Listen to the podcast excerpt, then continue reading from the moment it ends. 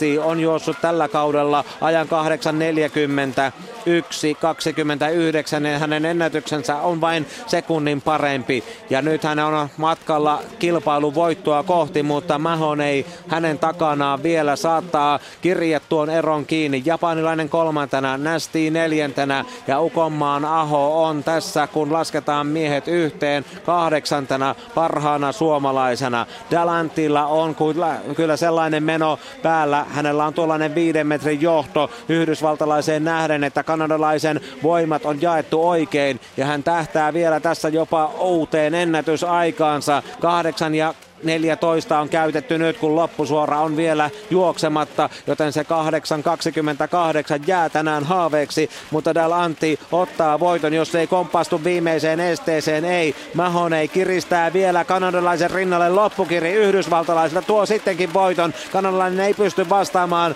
Mahonei voittaa, Dal Antti tekee ennätyksensä, sitten tulee Shinoto maaliin ja kolmantena Nasti on kilpailussa neljäs, hänen jälkeensä Carl Stones Yhdysvalloista ja perään Abraham Habte Eritreasta seuraavana maaliin. Sitten japanilaisista Aio Matsumoto ja hänen jälkeensä maanmiehen Chuetakin maaliin tulo ja sitten Janne Ukomaan Aho näiden miesten jälkeen. Aika Ukomaan Aholla noin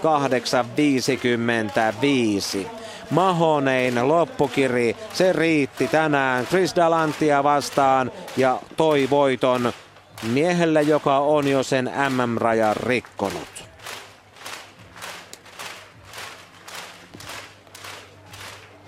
Kiekko paikalla. Sanna Kämäräinen neljättä kertaa ringissä. Ukomaan Ahon osalta seuraavaksi sitten katseet jälleen kääntyvät eteenpäin, mutta Kämäräinen on jo rajan rikkonut maaliskuisella heitollaan. Tällä kertaa Kiekko putoaa noin 56 metriin. Hän on edelleen naisten kiekkokilpailussa toisena. Natalia Zemonova Ukrainasta johtaa 59-41. Kämäräinen aloitti päivänsä nousujohteisesti avauskierroksella 57-62, toisella 58-07, sitten yliastuttu ja nyt 55-46. Kolmantena on Jekatarina Burmistrova Venäjältä 51-95 kaukana Kämäräisen takana. Neljäntenä on Katri Hirvonen 50.09, viidentenä Salla Sipponen 48.19 ja kuudentena Niina Kelo 46.38. Neljäs kierros on päättymässä Semonovan heittovuoroon.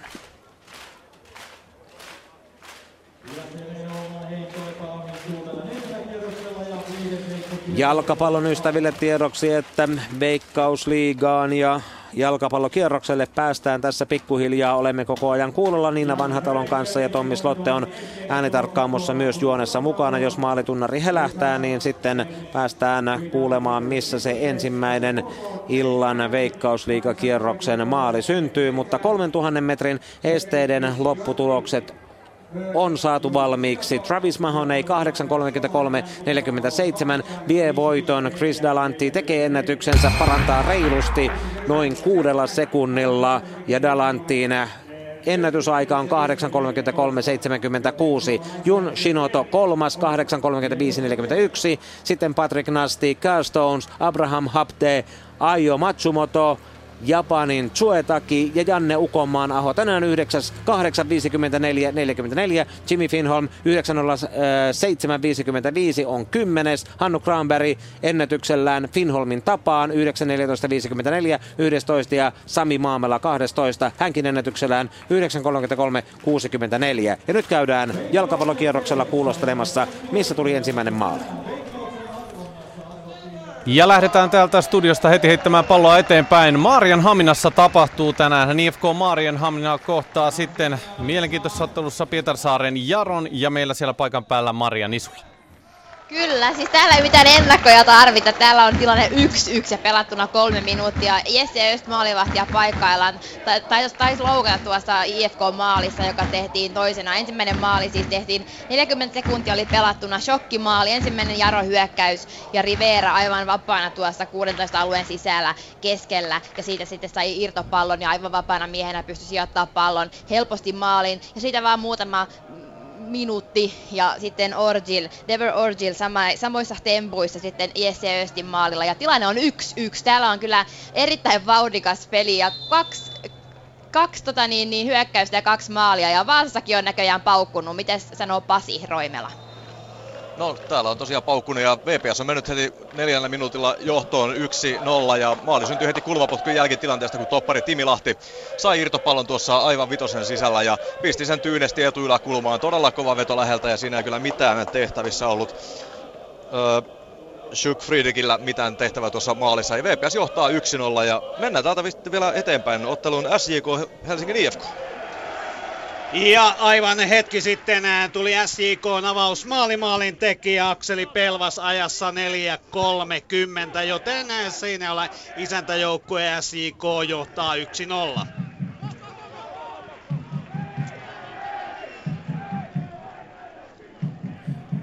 Näin on vauhdikkaasti saatu siis Veikkausliigakierroskin käyntiin ja tässä vaiheessa neljä maalia on jo nähty illan kierroksella ja heitetään tästä jälleen sitten tuonne Lapinlahden suuntaan Mikko Hannulalle ja yleisurheilu sitten puheet seuraavaksi.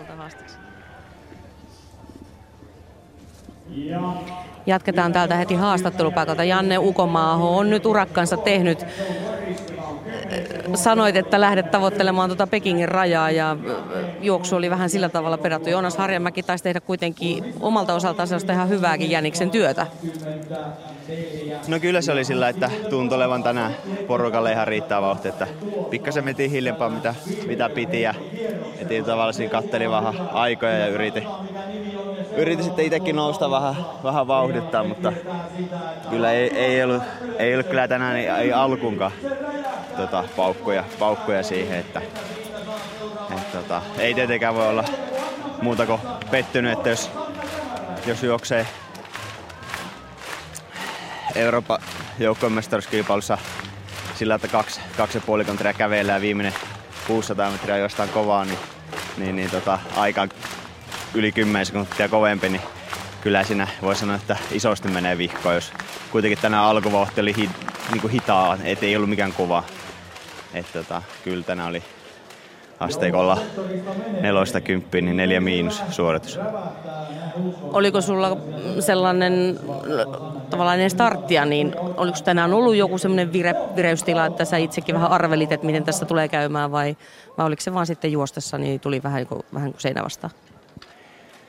No kyllä nyt loppuviikko oli ihan, ihan parempaa suuntaan. Että toki on ollut vähän koko viikossa ja pikkasen, pikkasen tota, epäilymään, että mä tulin tuossa vähän viime viikolla sairaaksi, sairaaksi niin, niin, niin ei ollut mikään ihan paras, paras tota, valmistautuminen sinänsä. Että, mutta ne on aina vaan semmoisia, että joskus, joskus niistä ei mitään haittaa ja joskus niistä on ja toisaalta ei tiedä sitäkään, että onko se siitä kyse vai, vai onko, onko niin sanotusti vaan väsynyt, väsynyt leiristä ja muusta, että tavallaan ei ole ihan saanut, että se on selkeä, että vire nyt on paljon huonompi mitä se on ollut ja periaatteessa reenien perusteella pitäisi olla kovemmassa kunnossa mitä, mitä tota ennätyskesänä. Että, mutta se on sitä urheilu, urheilusäätämistä, että tulokset tehdään kilpailussa. Se ei auta mitä treenistä tekee. Sä olit sanonut, että täällä Lapinlahdella sä tuut ja haluat, tämä oli niin se tähtäin, että täällä tehdään se raja. Mutta kai tässä voi sitten vähän korjata suunnitelmia ja lähteä vielä tavoittelemaan Pekingin rajaa myöhemminkin. Vai mikä on sun ajatus? No joo, se on tää, tietyllä tavalla tämä oli tärkeä kisa, koska kilpailut loppua, loppukesä kohti kovenee ja, ja tota, siinä on vähän se ongelma, että mihin kilpailuihin pääsee. Että nyt kauden paras mulla ei ole riittävän kova ja täällä oli tosi hyvä, täällä on hyvä rata. Keli oli tänäänkin täydellinen, ei niinku tämän parempaa tuu. Kilpailu oli hyvä ja tota, se oli niinku myöskin tavallaan, tavallaan tähän oli niin kuin satsannut, että, että täällä onnistui ihan niin kuin arvokisaankin tähtää. Ja nyt se ei onnistunut. Että se on, no, se on sinänsä, että, tota, yleensä mulla on toiminut aina, että minne on haluttu täältä kuntoon, niin se on onnistunut. Tätä oikeastaan nyt ensimmäinen, ensimmäinen sillä että ei ole mitään, mitään niin sanottuja ongelmia, isompia ongelmia ollut, niin jotka olisi, jotka olisi mitään sillä selittämistä. Kyllä nyt on vain epäonnistunut, se on ihan selvä. No nähdäänkö sut nyt kolmen tonnin esteissä sitten vielä tässä missään kisoissa hakemassa rajaa? No se riippuu, se riippuu sitten kyllä nyt ihan neuvottelutaidosta, että mihin pääsee. Että tota, nämä alkaa olla, kisat alkaa olla sen verran kovia. Katsotaan nyt, että pitää nyt katsoa vähän istua alas ja yrittää löytää joku sopiva kilpailu. Mutta se on, urheilus menee sillä, että olet yhtä hyvä kuin edellinen suoritus, niin nyt ei ole hyvä, hyvä näyttö. No, käytä neuvottelutaitoja, jos se sieltä vielä tulisi jostain. Kyllä, kiitos. Ja käydään kuuntelemassa jälleen Veikkausliigasta jalkapallokierrokselta, missä maali syntyi. Kyllä vaan melkoinen tahti on jalkapallon veikkausliigassakin käynnissä ja otetaan tästä sitten seuraavan maalin myötä kiinni Marian Haminasta ja siellä meillä Maria Nisula paikan päällä. Kyllä, maaleja IFK ei ole pysynyt tekemään yhdessäkään ottelussa yli kaksi, ja nyt on tehtynä jo kaksi, eli erikoistilanteesta Petteri Forselin kulmapotkusta puolustaja Filip Mantia pisti pallon maalin. Tuossa oli paljon hässäkkää siinä maalin, maalin edessä ja Jesse Östin maalin edessä, ja sieltä sinne pallo meni, ja kaksi yksi on tilanne, ja lisää on tulossa. Lisää on tulossa sama, samalla lailla. Maalihanat ovat kunnolla auki Vaasassa. Jatketaan tästä sitten Vaasaan seuraavaksi. Ja täällä tosiaan sattuu ja tapahtuu. Täällä on menty myös erittäin iloisesti päästä päähän. Ja VPS johti äsken 1-0, mutta nyt tilanne on 1-1.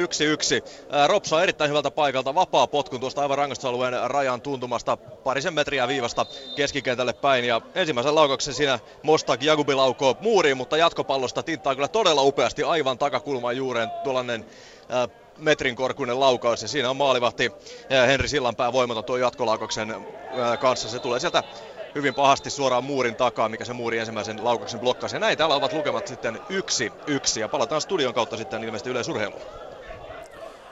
Kyllä vaan, eli tänään siis viisi ottelua Veikkausliiga-kierroksella ja tässä vielä tosiaan tapahtuu tuolla eliittikisoissa Lapin Lahdella, joten sieltä Mikko Hannula ja Niina Vanhatalo raportoivat nuo kisat vielä meille seuraavien minuuttien ajan.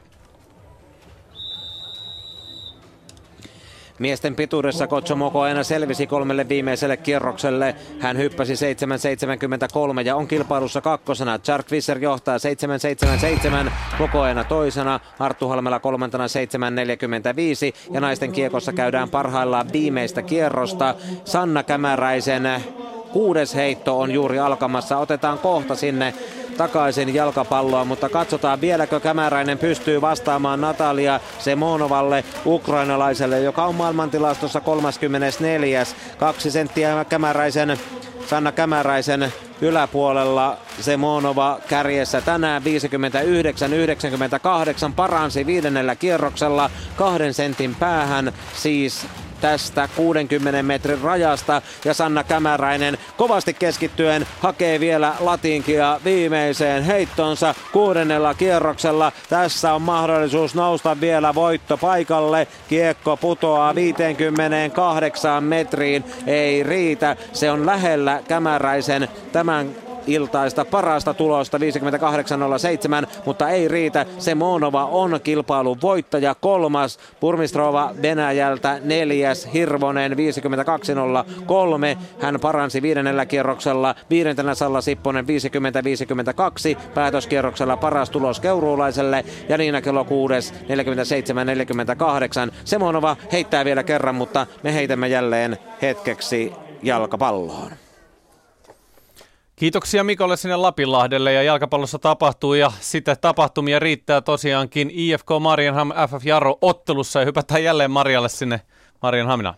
Ei tässä oikein hiidekään mukaan. Siis 3-1 tilanne ja Ahvenanmaalla on nähty tosi vähän maaleja koko kauden aikana niin viereissä ja kotonakin. Mutta nyt tosiaan IFK johtaa 3-1 ja pelattuna 13 minuuttia. Clip, klop, klap, mahtava nappisyöttö Orgililta ja maalintekijänä Brian Span. Ja se oli, se oli hienoa jälkeä ja se oli, siinä ei ollut Östillä paljon, paljoakaan tekemistä, koska se oli oikein, se oli harjoiteltu kuvio niin sanotusti. Kiitoksia Marjalle ja jälleen palataan nyt sitten Lapinlahdelle. Ylä-Savossa jäljellä vielä siis tuo miesten pituuskilpailun lopullinen ratkaisu. Maailmantilaston kakkonen Chark Fischer johtaa ja olympiahopeamitalisti Pekingistä Kocho Mokoena on kilpailussa toisena 400 metrin aitojen kaksi erää vielä radalla ja naisten kiekkokilpailun päätös Natalia Semonovan viimeinen heitto vielä antaa odottaa itseään, mutta kyllä sieltä ukrainalaisnainen vielä kaivaa itsensä tuolta urheilijapenkiltä kertaalleen häkkiin kiekon kanssa. Näin ainakin merkit ovat olemassa. Pituudessa miesten kisassa käynnissä tällä hetkellä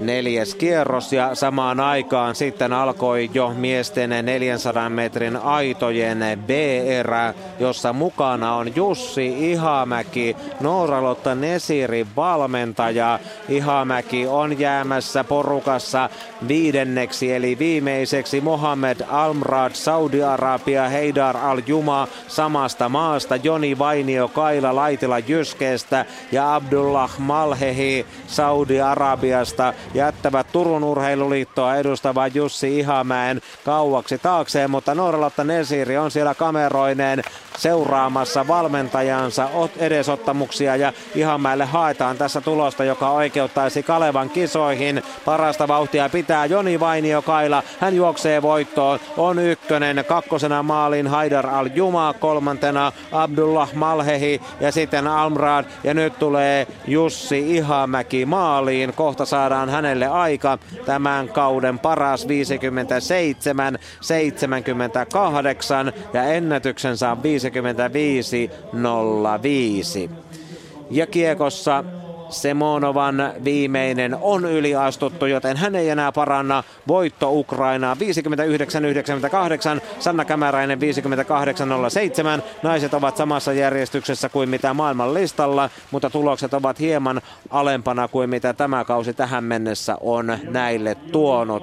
Kolmas on Burmistrova Venäjältä, neljäs Hirvonen, viides Sipponen ja kuudes Kelo. Ja sitten pituuspaikalle Henri Väyrynen hyppyvuorossa. Siellä Kajaanin kipinen mies, joka on ollut tänään vähän alavireinen. Kaksi yliastuttua kakkoskierroksella 7.28 ja neljännellä 7.55. Hän pomppaa kolmanneksi parhaa, parhaaksi suomalaiseksi ohi Arttu Halmelan kymmenellä sentillä. Ja Jussi Ihamäen mietteet nyt urheilijan ominaisuudessa. Niin, Jussi Ihamäki, niin kuin Mikko Hannulla selostavasta totesi, nyt kommentit urheilijan ominaisuudessa. Se ku, tuli läpi se urheilijan pettymys, kun näkee ton ajan 58-33, joka ei ilmeisesti riitä nyt sitten Kalevan kisoihin. No, saa nähdä nyt, mitä vielä käy, mutta harmi oli hyvä olosuhteet, mutta mies oli huono. Mikä sinut nyt sai tämmöiseen urakkaan lähteä? En mä tiedä. Ei ole varmaan hirveän paljon järkeä päässä. Kyllä on kaksi päivää ollut aika tuskaa täällä Lapilahdella. Että ei tää kivaa ole, mutta sit mä ihan vaan sillä, että se tunne, kun tulee juoksee 400 aidat, niin saa kun nuo hapot ja niin sitten se tunne sen jälkeen, niin se on sitten se, minkä takia tätä tekee. Mutta kyllä mä myönnän, että tänään viisi kertaa miettinyt, että ei ole mitään järkeä taas tuo äijän touhussa. Älä nyt, tää on ihan hyvä vaan. Noora Lotta sanoi, kysyy hänen juoksun jälkeen, että, että miten hän sua lähtee kannustaa. Hän sanoi, että sä oot jännittänyt tosi paljon. Joo, harvinaisen paljon. Yleensä ottaa vähän kuulimmin, mutta nyt eh, koki jotain paine, paineita joka suunnasta. Että. Mutta ei se mitään, tää oli ihan kiva koittaa. Harmi vaan, että olisi tuonne kasiaidalle pitänyt päästä 15 ja meni vaan seitsemän aitaa, niin siihen se hyvä aika sitten meni tällä kertaa. Mutta tää on tämmöstä. No katsotaan nyt, jos sut sit Porissa nähdään. Seikö se on, että Porissa on Kalevan kisat ja sä haluat sinne juoksea? Joo, ei 11 vuoteen ollut juossut nelosen aitoja ja huhtikuussa sitten ajattelin, että jos sitä nyt Kalevan kisoihin urheilijanikin yrittäisi. Ja piti miettiä, että mikä laji, niin nelosen aidat oli ainoa, missä olisi voinut olla chanceja, niin juostaan sitten niitä, ei ainakaan helpoimmasta päästä. Ei todellakaan. Hei, hyvä, hyvä Jussi. Oli hyvä suoritus. Kiitos, kiitos. Joni Vainio Kaila juoksee tuon kakkoserän parhaan ajan ja tekee ennätyksensä 51-58, parantaa neljällä sadasosalla ja nousee tämän kauden kotimaan tilastossa sieltä neljä ohi Petteri Monnin sijalle kolme. Jussi Kanervo toki edelleen tilasto ykkönen ja Oskari Mörö kakkonen. Mörö jäi tänään pois 400 metrin aidoista, kun viisauden hammaskin vähän vaivaa. Nyt on Kocho Mokoena pituuspaikalla hyppyvuorossa ja Moko kokoena neljännellä kierroksella, mutta ei vieläkään löydä ihan sitä parasta omaa tasoaan. On kuitenkin kilpailussa kakkosena maamiehensä Chark Visserin perässä neljän sentin päässä. Kolmantena Väyrynen 7.55 ja neljäntenä edelleen Halmela, joka ponnisti 7.44 juuri äsken. Kakkoskierroksen 7.45 hänellä kuitenkin pitää vielä pintansa. Eero Haapala on tykittänyt tasaisesti sarjaa, joka on hänelle vaatimaton, mutta äärettömän tasainen. Ikaalisten urheilijoiden Haapala on viidentenä, paras avauskierroksella 7.39 ja sen jälkeen 7.33, 7.34 ja 7.34 toistamiseen. Ja Zark Visser valmistautuu pituushyppypaikalla nyt jälleen Lapinlahtelaisyleisön kannustaessa maailmantilaston tämän kauden kakkonen. Zark Visser, jonka nimi kannattaa pitää mielessä visusti myöskin Pekingin maailmanmestaruuskilpailuja silmällä pitäen. Ja hän vielä tässä nauttii yleisön kannustuksesta, lähtee sitten sipsuttavin askelin liikkeelle, johtaa pituuskilpailua, joko nyt nähdään kunnon venytys. No, yritystä on, mutta ei se 770 pidemmälle tämäkään hyppy noin silmämääräisesti arvioituna kanna. Joni Vainio Kaila siis ennätyksellään 51-58 voittajana, sitten kolme saudi-arabialaista ja Jussi Ihamäen aika viidenneksi oikeuttava Turun Urheiluliiton miehen tulos Nooralotta Nesirin valmentajan 58-33.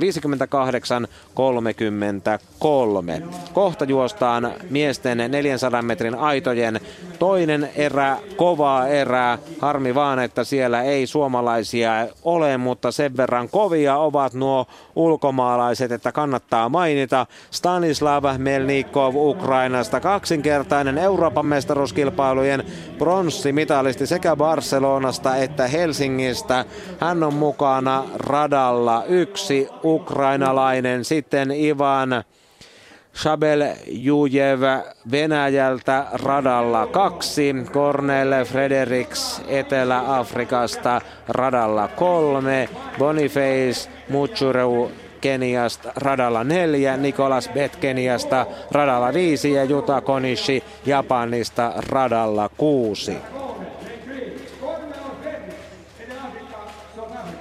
Shabuljujev on juossut tällä kaudella 49.04 ja on maailman tilastossa 400 metrin aidoissa 17 ja on tietysti vahvin voittajakandidaatti päivän juoksuun. Mutta Melnikovilla noita merittäjä riittää. Sen lisäksi, että hän on aikuisten kisoissa saavuttanut kaksi kertaa pronssia EM-tasolla. Hänellä on myöskin junioreiden maailmanmestaruuskilpailuista pronssia aidoista vuodelta 2006 ja 23-vuotiaidenkin kisoista menestystä, joten hän on tottunut pärjäämään ja saapumaan kärkipäässä maaliviivalle. Melnikov, Shabuljujev, Frederiks, Mucheru, Bet, Konishi. Kuusi miestä kuusi rataisella Lapinlahden stadionilla liikkeelle ja rintama on hyvin tasainen. Ulkoradalla vetää Konichi hyvin. Japanilainen aloittaa erinomaisesti tällä kaudella juosut 49, 58. Sitten aloittaa myöskin Shabuljujev oman nousunsa ja kiristää kyllä komeasti. Vitosradalla juokseva Nikolas Petkeniasta on ohittanut jo kova aloittaneen Konishin ja sitten tulee puolestaan Shabuljujev ensimmäisenä yhdessä Bettin kanssa loppusuoralle. Bet on vielä kärjessä. Kenialainen näyttää olevan vahvin. Hänellä riittää paukkuja loppuun asti. Fredericks on lyömässä myöskin Shabuljujevin ja vielä nousee Mutcheru. Hän on kakkonen. Fredericks kolmonen kolmonen, Shabuljujev vasta neljäs, Melnikov viides ja Konishi hyytyy kilpailussa lopulta kuudenneksi 49-39. Kovaa tultiin. Nikolas Bet on kilpailun voittaja ja hän tässä ajallaan 49-39 tekee kirkkaasti kesän parhaansa. Ei nyt aivan ennätystään kuitenkaan viime kesältä kuitenkin taulussa tuo 49.03 Nikolas Bettillä kenialaisella, jolla juoksutyyli on vähän repivä, mutta silti ylivoimainen voitto tänään. Selvä ykkös ja 49.39 vahvistetaan voittoajaksi. Mutcheru tulee maanmies toiseksi 49-97 ajallaan. Se on hänellekin kauden paras tähän mennessä 50 alitus Mutserulle, jonka ennätys on 49-25. Frederiks Etelä-Afrikasta 50-09. Se riittää kolmanteen sijaan. Hän lyö Sabuljujevin yhdellä sadasosalla. Venäläisen aika 50 ja 10. Viides on Melnikov Ukrainasta 50-16 ja kuudes alussa kovaa vetänyt Juta Konishi Japanista ajallaan 51-01. Vielä kurkistus miesten pituuteen. Siellä hypätään viidettä kierrosta ja sen aikana Joona Kokkola on hypännyt 6.85 ja Dimitri Bobkov 7.33 ja sen verran näköjään ovat järjestäjät tässä joustaneet, että kaikki yhdeksän miestä saavat hypätä myöskin neljännellä, viidennellä ja kuudennella kierroksella.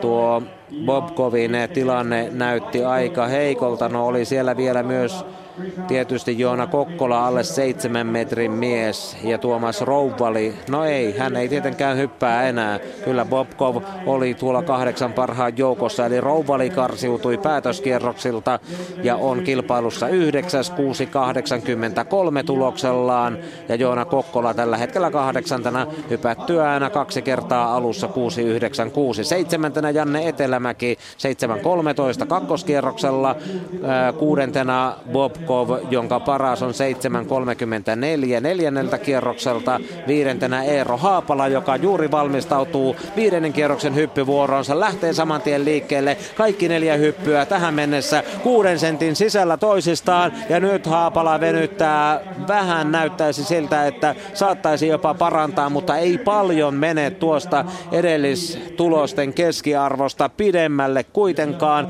Hyppy mitataan, jalka on lankulla riittävä riittävällä etäisyydellä. Ehkä siinä on muutaman sentin verran vielä askelmerkissä korjaamisen varaa. Haapala hyppää lähes tyyneen keliin. 0,1 on vastaista hänen hyppynsä aikana. 7,41 parantaa sen kaksi senttiä, mutta edelleen Eero Haapala viisi hyppyä ja kaikki ovat kahdeksan sentin sisällä toisistaan. Arttu Halmela on kilpailussa neljäntenä, 745 kakkoskierroksella, 744 neljännellä. Hänelläkin kuitenkin vielä parantamisen varaa. Halmela kuitenkin tällä kaudella hypännyt päälle seitsemän ja puolen metrin. Kolmantena Henri Väyrynen 7.55. Toisena kilpailussa on Mokoena 7.73 ja kärjessä Zark Visser 7.77. Ei tässä ihan sellaiseen lentoon pituuspaikalla ole päästy kuin mitä etukäteen ajateltiin, kun Visserin kaltainenkin tähti on mukana ja Mokoena tuomalla, tuomassa vauhtia vauhtia myös kokemuksellaan päivän kilpailuun. Käydään jälleen kuulemassa, missä on syntynyt kierrosmaali jalkapallon veikkausliigassa. Ja tällä kertaa tapahtuu Lahdessa FC Lahti Ilves otteluun ja siellä paikan päällä Jari Haapala ja Antti Pohja.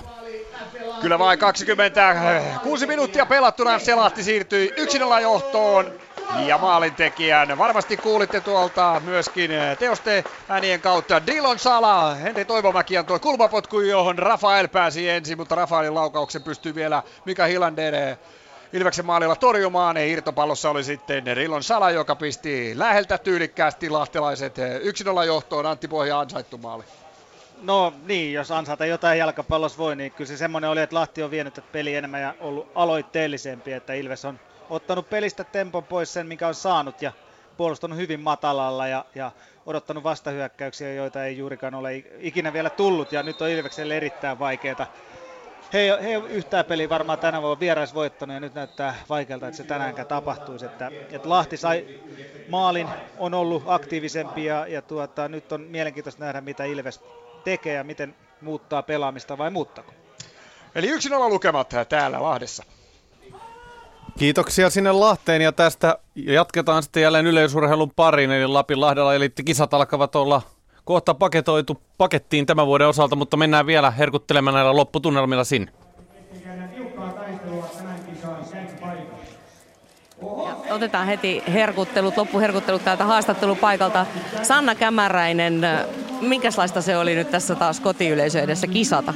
No olihan tämä kyllä tosi, tosi kiva oli, että mä viime vuonna en ollut Savo Gamesissa, niin Buen tauon jälkeen taas aivan huippujuttu, että mukavasti oli kyllä yleisö paikalla ja tosi hyvän kannustuksessa joka heittoon, niin olihan se huippufiilis kyllä. No sä oot nyt tottunut niin kiertelemään noita isoja kisaympyröitä, mutta tuoko se jotain erilaista vai tuoko se sopivasti rentoutta, kun pääsee kotiyleisöön eteen kisaamaan? Öö, no varmaan molempia. Tuohan se tietysti vähän painetta, mutta se tuo myös semmoista tsemppiä sillä että ja sitähän sitä tavallaan niin kuin pitäisi oppiakin just semmoisessa tilanteessa olemaan, että olisi pieni paine, että silloinhan sitä pitäisi pystyä niihin pisimpiin heittoihin, koska se tilanne tulee olemaan sitten arvokisoissa, niin tuota, nämä on oikein hyviä harjoituksia, harjoituksia siihen paikkaan. Joten miten tämä kisa jätti sitten käteen? Minkälaiset aatokset päiväheitoista? 58.07 oli se paras. Joo, no tuota, ne oli semmoisia aika perus, perussivasuja sinne, että tuota, ei, ei mitään huippuonnistumista, että, että se nyt vielä odotuttaa, että kyllähän tässä on jo kesä sen verran jatkunut, että tietysti itsekin mielellään jo heitteli sitten kutosella alkavia tuloksia, mutta ne nyt vielä odotuttaa. No kyllä mä aika luottavainen, että eiköhän se tästä vielä sinne lipsahan vielä, kun käy kisoja vaan. Minkälaisella rytmillä sä nyt meet tosiaan kohti Pekingiä? Että Kalevan kisat tietysti varmasti ohjelmassa, mutta kuinka paljon vielä kisoja haluat? Vai haluatko sitten antaa vähän lepoa? No ei, kyllä mulla tässä tulee ihan hyvin kisoja, että, että nyt Joensuussa on elittikisat ja sitten Kalevan kisat ja sitten mä käyn vielä Kalevan kisojen jälkeen yhden kisan Portugalissa ennen, ennen tuota Pekingin lähtöä, että, että kyllä tässä niin kuin nyt kisojen, kisojen, kautta haetaan semmoista hyvää tuloskuntoa, koska kyllä nyt ne harjoitu, harjoiteltu on kyllä ihan riittävästi ja siellä on ihan mukavasti lentää, niin kyllä se sinne kisojen kautta. Hyvä. Nähdään sitten torstaina, mihin se kiekko lentää Joensuussa. Näin me tehdään. Kiitos. Sanna Kämäräinen tänään siis kiekokilpailun kakkonen 58.07 ja Sanni Utriainen heitti keihästä puoli metriä pidemmälle voitettuaan lukemin 58.61. Kohta saadaan pituuskilpailukin päätökseen, käydään vielä jalkapallossa, tullaan hetkeksi tänne, otetaan viimeiset pituushyppysuoritukset, mutta nyt jälleen tilannepäivitys. Ja tällä kertaa tilannepäivitys saadaan Seinäjoelta SJK HFK kamppailusta. Kyllä vain Akseli Pelvas tekee ottelun toisen maalin ajassa 29 minuuttia. Helsingin IFKlle sattui omalla puolustuspäällään todella harmillinen pallon menetys ja niin vain Pelvas taisteli henkilökohtaisella loistavalla tekniikallansa aivan Erikssonin kanssa, maalivat Erikssonin kanssa kasvatusta ja pallo jalkojen välistä maaliin. Tällä hetkellä pelattu siis pian 32 minuuttia Seinäjoella ottelu SJK Helsingin IFK tilanne tällä hetkellä kotijoukkueelle 2-0. Ja nyt yleisurheilun paliin.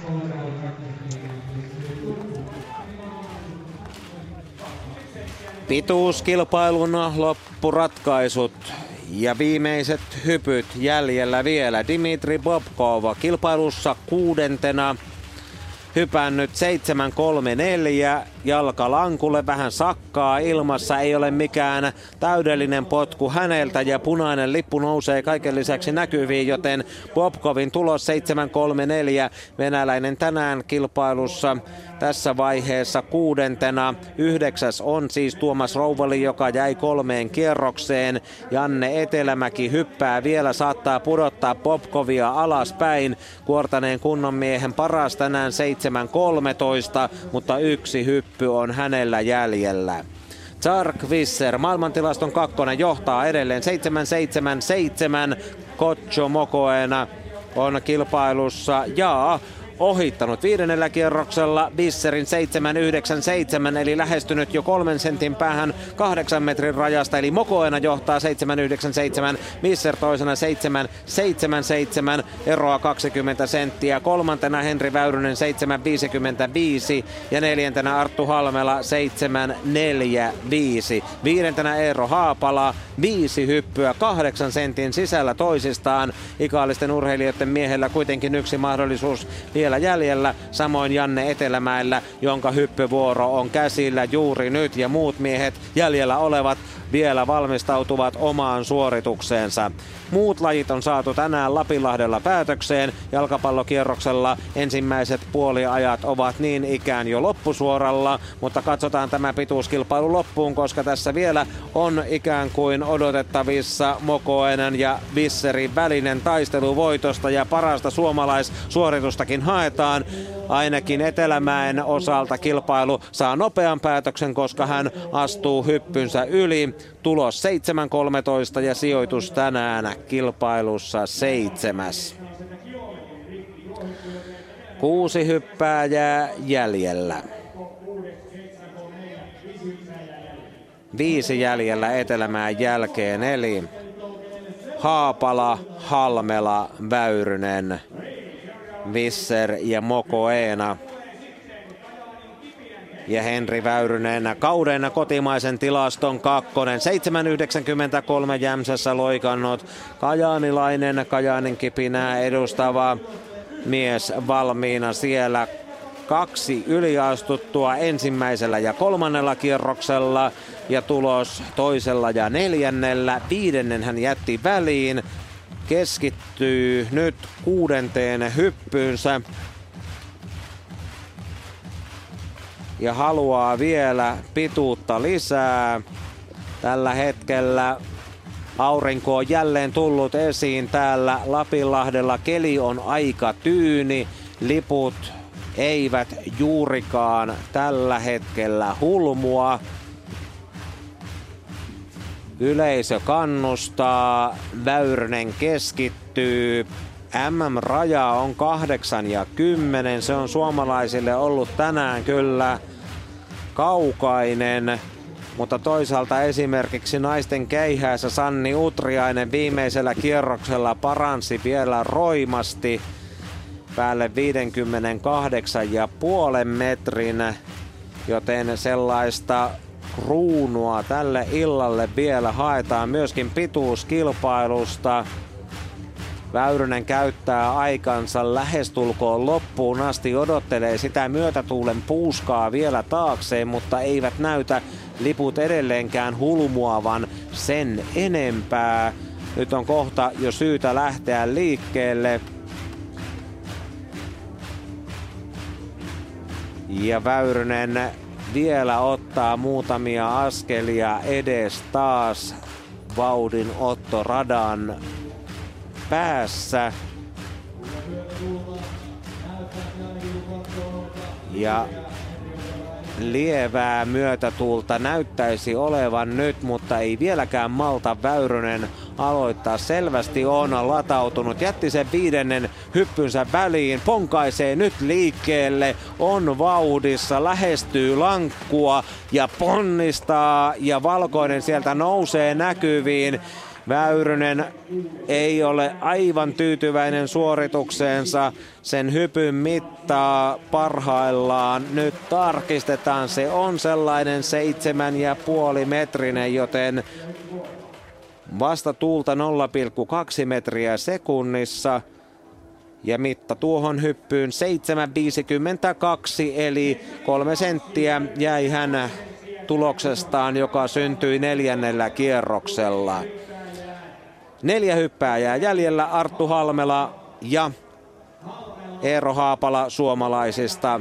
Sarkvisser ja Kotso Mokoena eteläafrikkalaisesta ja Eero Haapalan sarja. Se on tänään kyllä, se on tavallaan taidetta. 739, 733, 734, 734, 741. Tasa paksua sanoisi joku, mutta Haapalalla on kyllä eväitä puoli metriä pidemmälle. Sen osoitti tuo Jämsän 795. Hän ei mieti pitkään, ponnistaa nyt ja leiskauttaa viimeisellään, mutta ei sittenkään saa valkoista näkyviin. Se on yliastuttu. 0,6 oli vastaista ja näin Eero Haapala kävelee, kävelee pettyneenä pois tuolta hiekakasasta.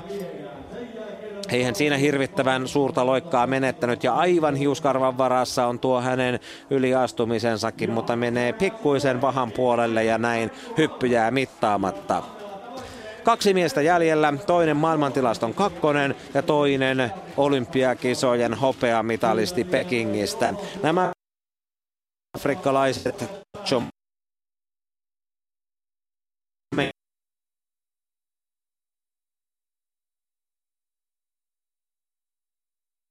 pitkään töitä, Härkönen ja tulosta on tullut ja vielä tietysti Arttu Halmela tähän väliin ennen kuin saadaan eteläafrikkalaiset liikkeelle. Viipurin urheilijoita edustava Halmela on kauden tilastossa kotimaan listalla viidentenä 7.57. Nyt hän on kilpailussa neljäntenä 7.45 ja Halmelan po- juoksuksi mitata hänen viimeisen kierroksen suoritustaan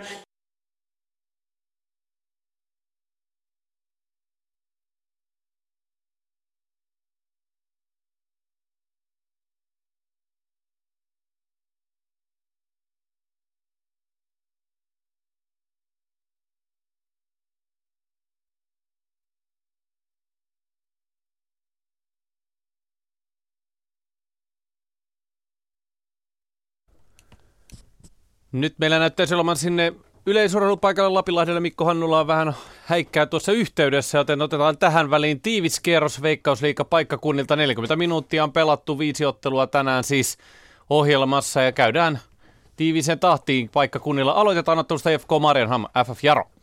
Kyllä, täällä siis tosiaan noita maalia tuli niin kuin liukuhihnalta ensimmäisen kympin aikana. 40 sekuntia oli pelattu, kun Jaro siirtyi jo 1-0 johtoon. IFK kuitasi aika nopeasti ja nyt sitten IFK johtaa sitten 3-1, kun Jarolla on kulmapotku. Paljon on tullut näitä tilanteita, erikoistilanteita ja paljon on ollut torjuntuja nyt viime aikoina Jesse Östille ja, ja Otso Virtasella. Hyvä tempoinen ottelu, erittäin hyvin pelaa molemmat. Molemmilla kulkee pallo ja miehet liikkuu ja kiva katsottavaa yleisöön menevää jalkapalloa. IFK kotijoukkue johtaa 3 3-1, kun viisi minuuttia vielä ensimmäistä jaksoa pelaa jäljellä. Sitten mennään Kups Interotteluun ja Kari Salmela jossa juuri tuli Kupsin kolmas maalipaikka. Ilmarin Niskanen jälleen siellä kätilönä ja hän yritti hakea sieltä sitten Ää, yritti Saku Savolaista hakea, mutta Markus Paane veti tässä pidemmän korjan. Kupsilla on ollut näitä maalipaikkoja siis kolmin kappalein ja Interillä yksi loistava Äh, loistava paikka, mutta siinä Dua paukutteli sitten maalin sivuverkkoon hyvin. Siinä oli Maanojakin läsnä tuossa tilanteessa ja ainoa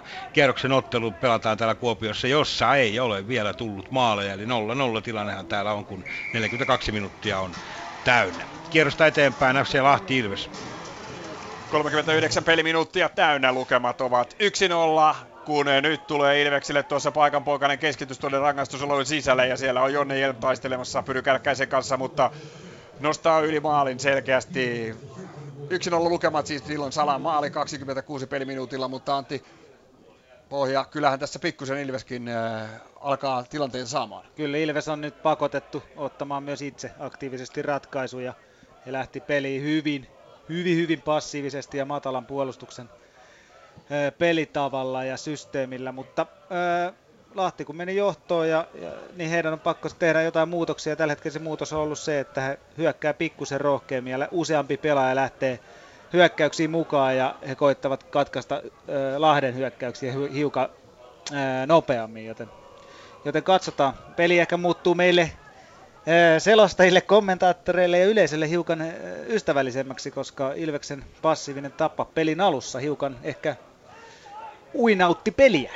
Se on juuri näin. 40 minuuttia täynnä, yksin olla lukemat ja sitten ottelu on SJK Helsingin IFK. Tällä hetkellä pian 43 minuuttia täynnä. SJK johtaa 2-0. Tuo ensimmäinen Akseli Pelvaksen maali tuli viidellä minuutilla. Ja Akseli Pelvas teki myös 29 minuutilla kauden seitsemännen maali. Ja näin SJK johtaa 2-0. On toki sanottava, että Helsingin IFK on muutamaan kertaan kyllä ladannut sellaisia tilanteita tuonne SJK maalille, että sanon vain, että SJK on niistä hyvällä tuurilla selvinnyt. Mutta täällä Seinäjoella pian 43. peliminuutti täyttyy. SIK johtaa 2-0 ja täältä sitten VPS Rops-otteluun ja Pasi Roimela.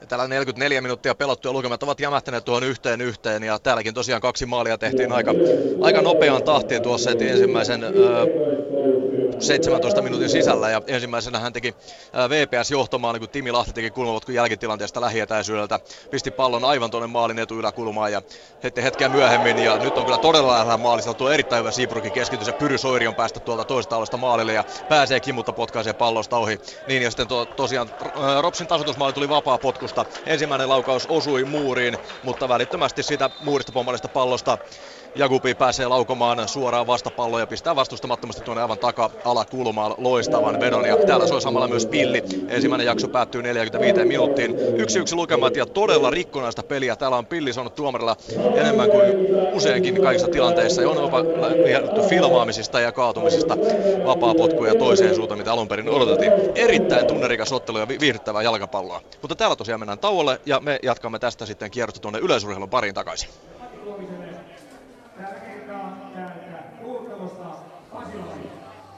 Lapinlahdella on pituuskisa saatu päätökseen Kotso Mokoena viimeisellä vielä mukavasti 794, Zark Visser 766 ja Mokoena vie voiton. 797 on eteläafrikkalaisen voitto. Hän kokistaa Visserin Paavo Nurmen kisojen tapaan ja on ykkönen miesten pituudessa. Visser kakkonen, kolmas on paras suomalainen Henri Väyrynen 755, neljäs Arttu Halmela 745, viides Eero Haapala 741 ja kuudes päivän kilpailussa Dimitri Bobkov Venäjältä 734. Janne Etelämäki 7, Joona Kokkola 8, Tuomas Rouvali 9.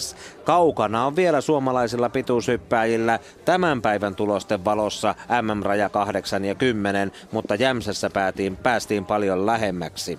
Nyt on aika siirtää Niinalle loppusanoihin ennen kuin palataan Pasilaan ja jalkapalloon. Niin todellakin näiden sanojen myötä Mikko Hanulla ja Niina Vanhatalo kiittävät ja äänet teille välitti Tommi Slotte. Ja jos yleisurheilun nälkää jäi, niin ei mitään hätää. Nimittäin heti torstaina jatkamme, kun elittikisasarja jatkuu Joensuussa 18.45 lähetys Yle Puheessa alkaa.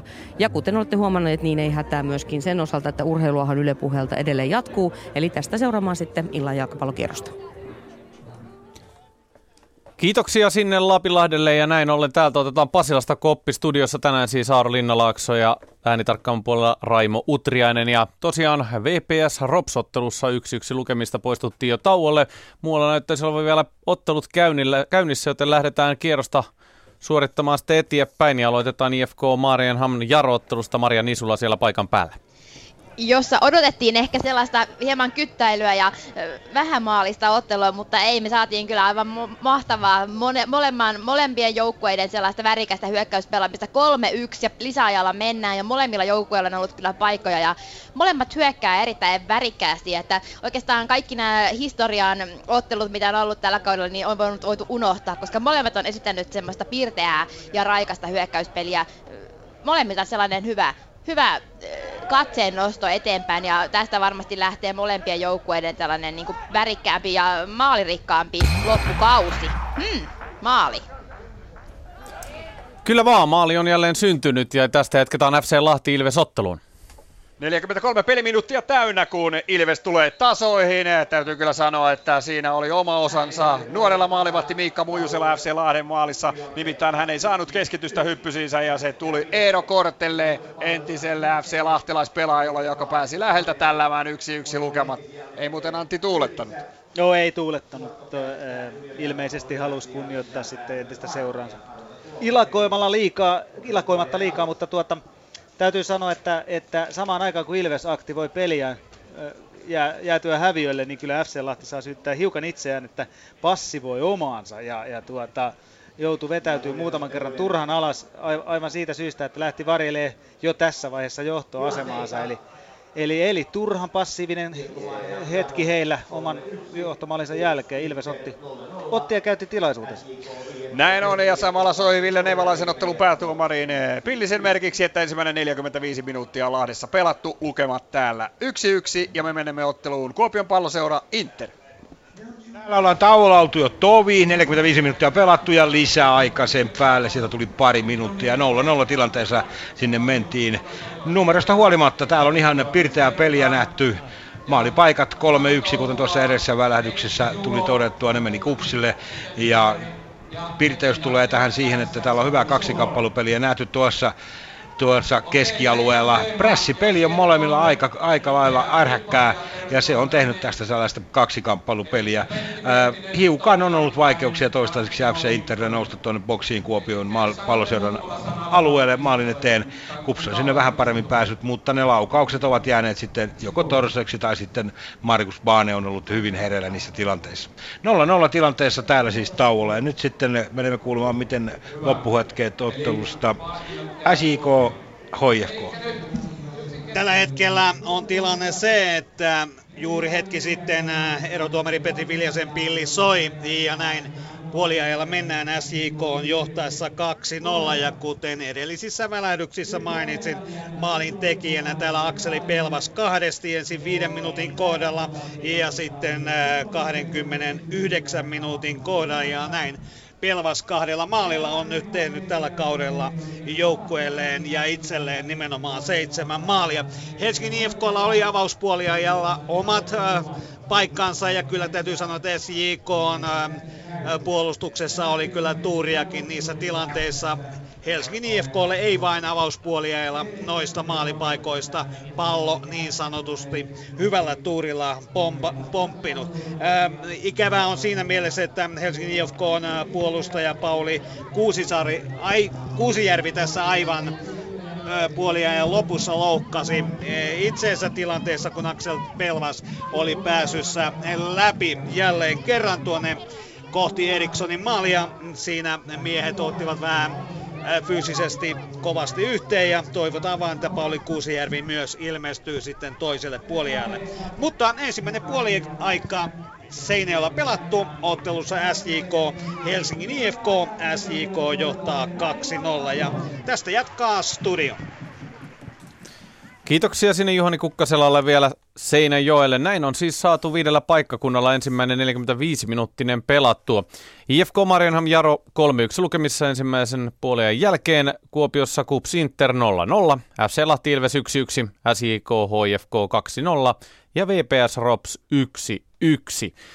Näin, ja tiivis yleisurheiluiltakin on saatu pakettiin tältä osin, ja tuossa noin 10 minuutin kuluttua lähdetään sitten jälleen seuraamaan toisia puoliaikoja veikkausliiga-otteluista, ja kyllähän tässä mielenkiintoa toki riittää tälläkin kierroksella. Ropsilla on mahdollisuus tänään siis totta kai nousta jopa liigan piikki, piikki paikalle, ja tuo on niin, niinkin harvinaista herkkua, että kovin nopeasti Ropsin historiasta tuollaista tilannetta ei löydy, että joukkue liigaa johtaisi. Nyt tässä tauolla jatketaan kesäsarjaamme, eli näitä fanijuttuja olemme ajaneet tulos näissä Veikkausliikan jalkapallokierroksilla yli puheella, ja tämä fanisarja jatkuu seuraavaksi sitten IFK Maarianhaminan fanien pariin, eli tässä seuraavaksi päästään sitten kuuntelemaan, miten Grönviit eli vihreä-valkoiset ovat kannattaneet omia koko IFK Maarianhaminan veikkausliikassa olon ajan. Kannattajaryhmän virallinen nimihän on Green Mean Machine ja Maria Nisulla toimittajamme kävi tapaamassa faniryhmän pitkäaikaista jäsentä Rolle Vahtera, joten päästetään heidät tässä seuraavaksi sitten ääneen.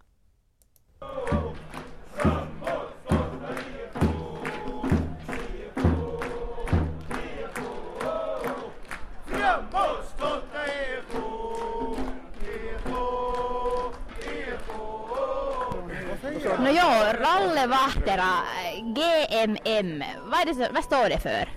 GMM står för Green Mean Machine. Och det är ju då IFK Mariehamns supportergrupp. När har ni eh, grundats? 2004 grundades, själv gick jag med 2005. Vad, vad, vad står det här Green Mean Machine för? Va, va, hur kännetecknas ni? Eh, vi kändes betecknade som eh, väldigt snälla och trevliga supporter förs ja, försöker liksom att alltid vara positiv och stå och heja på matcherna utan att ställa till med något bråk eller några sura miner. Hur mycket, hur mycket är ni på plats när ni oftast eh, är här och, och hejar på IFK? Här i Mariehamn så ska jag säga mellan 10 och 20 personer kanske som är uppe på läktaren men sen är det ju många andra runt omkring som håller på. Då. Vissa bortamatcher är vi många fler. Ja, om de bor på en ö, så hur svårt är det att, att följa laget och gå med på bortamatcher? Det är ganska svårt. Det blir krångligt med tanke på att alla bortamatcher måste vi ju resa till och det är långa båtfärder. Och sen har ju veckosligan nästan alla matcher på antingen vardagar eller söndagar så man måste ha ledigt från jobb och sådana grejer.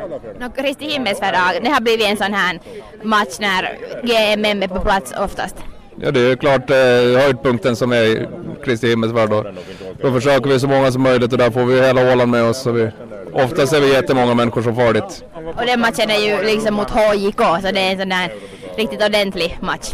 Absolut det är det. Det är bara en vinst som saknas. Oavgjorda och förluster har vi tillräckligt av så en vinst där till ska bli riktigt trevligt. Nu har ni någon sån här favoritlag som ni spelar mot? HJK är ju såklart ganska nära uh, över, över havet men har ni något annat, annat lag? Inte är väl ett av dem och sen ska jag väl säga Jarro väl ha ett favoritlag som jag skulle vilja spela mot. Då. No, favoritspelare då på plan? I alla fall så när man tittar så Petteri Forsell är ganska populär bland GMM. Petteri Forsell är helt klart populär. Det är ju en jättebra spelare och vi är jättetacksamma över att ha honom. Men nu är han ju på skadebänken tyvärr då men det finns ju många andra som kan fylla i. Ja, hur är det när, när sådana viktiga spelare är bort som Alexej Kangaskolka har varit skadad hela säsongen och Petteri? Så känns det hos er?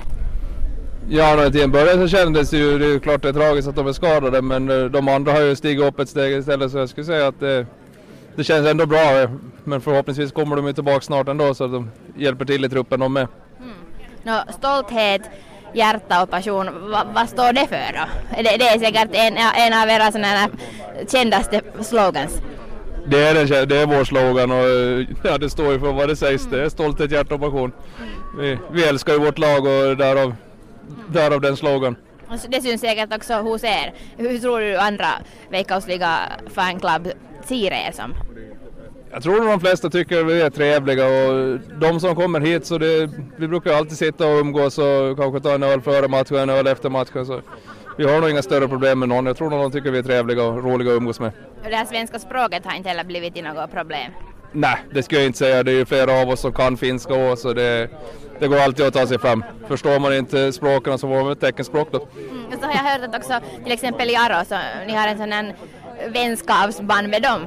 Ja, det blir väldigt svensk matchen där då för där är ju många svenskspråkiga om man säger så. Då. Så det är ju det är alltid roligt att möta dem.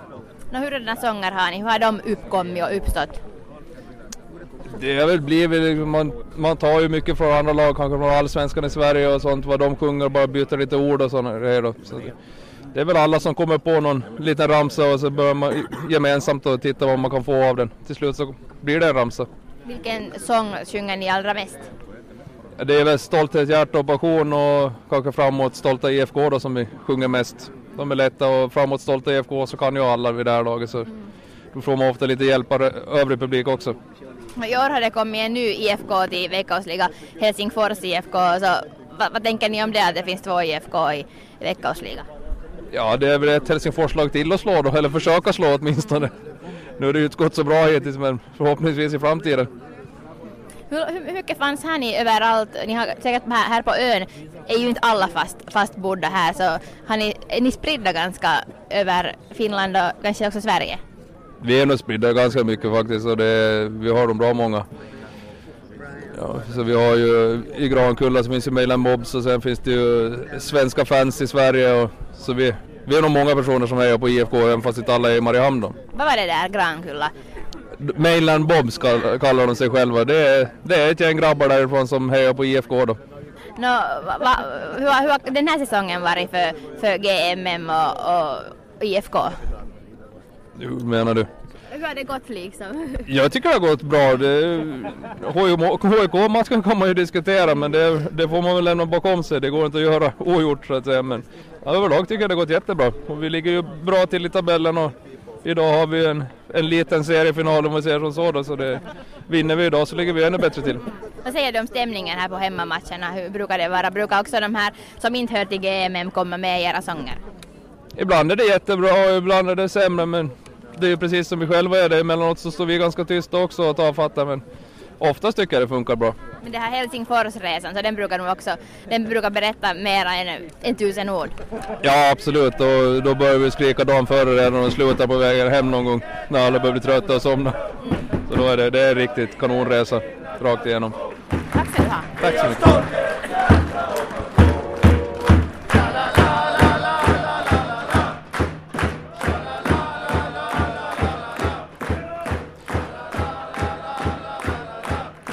Näin siinä siis saatiin kuulla vähän Rolle Vaahteran mietteitä. Grön Viitistä eli vihreä valkoisista. IFK Maariahamnin tiukasta kannustusporukasta ja toimittajamme Maria Nisula häntä siinä haastatteli. Ja luonnollisesti ruotsin kielellä mentiin mentiin ja omia kannustettiin. GMM on siis lyhenne nimestä Green Mean Machine ja se on perustettu vuonna 2004 eli siinä samaisena vuotena kun IFK Marianham nousi veikkausliigaan. Ja GMM-ryhmähän tunnetaan siitä, että kovin hyvän tahtoinen kohtelias kannattajaryhmä on kyseessä IFK Marianhaminan joukkuetta kannustamassa ja positiivinen asenne heillä myös tuolla katsomossa vallitsee monellakin tapaa.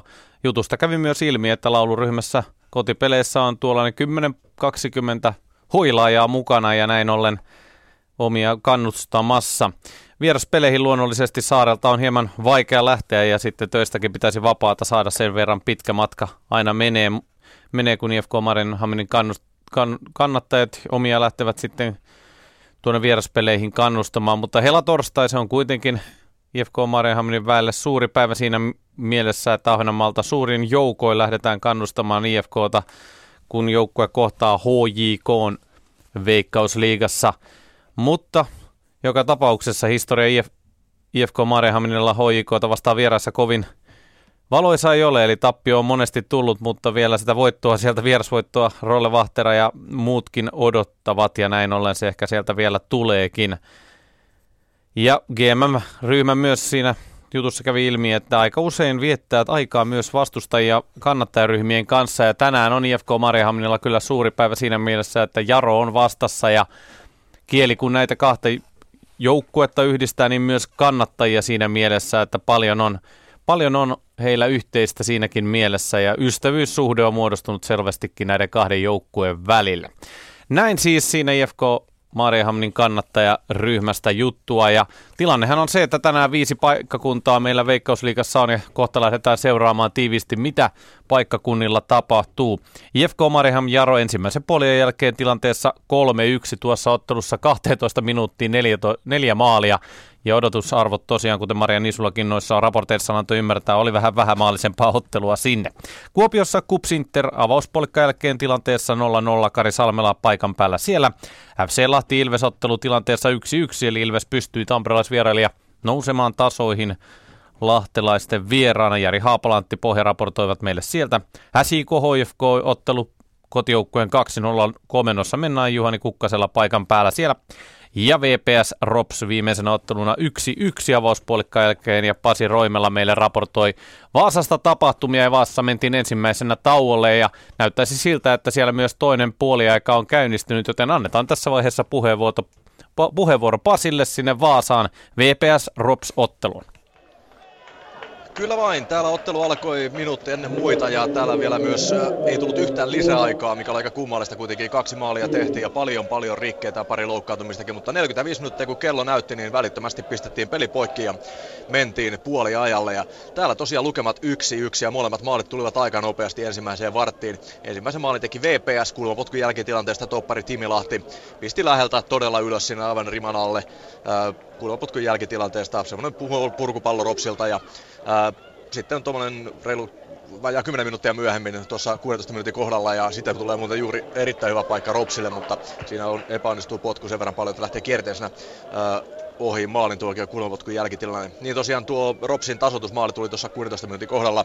Ää, Rops sai erittäin hyvästä paikasta vapaa potkun ja siinä ää, Jagubi ampui päin muuria, mutta tuo jatkopallo pomppasi suoraan hänelle ja pääsi iskemään oikein kunnon vastapalloa siitä ja aivan tuonne tolpan juureen upotti tasoituksen yhteen yhteen. Rops on tullut todella iloisesti tähän otteluun, se on ollut vierasjoukkueena kenties aktiivisin, mitä täällä on tällä kaudella nähty. Ja se on avannut aika paljon paikkoja totta kai molempiin päihin, kun hyökätään niin useimmiten sitten myös toiseen päähän mennään erittäin kovaa, mutta hieman hallitsevampi osapuoli Rops on kuitenkin ollut, eikä mikään ihme, että se on tällä hetkellä tavoittelemassa tuota sarjan kärkipaikkaa.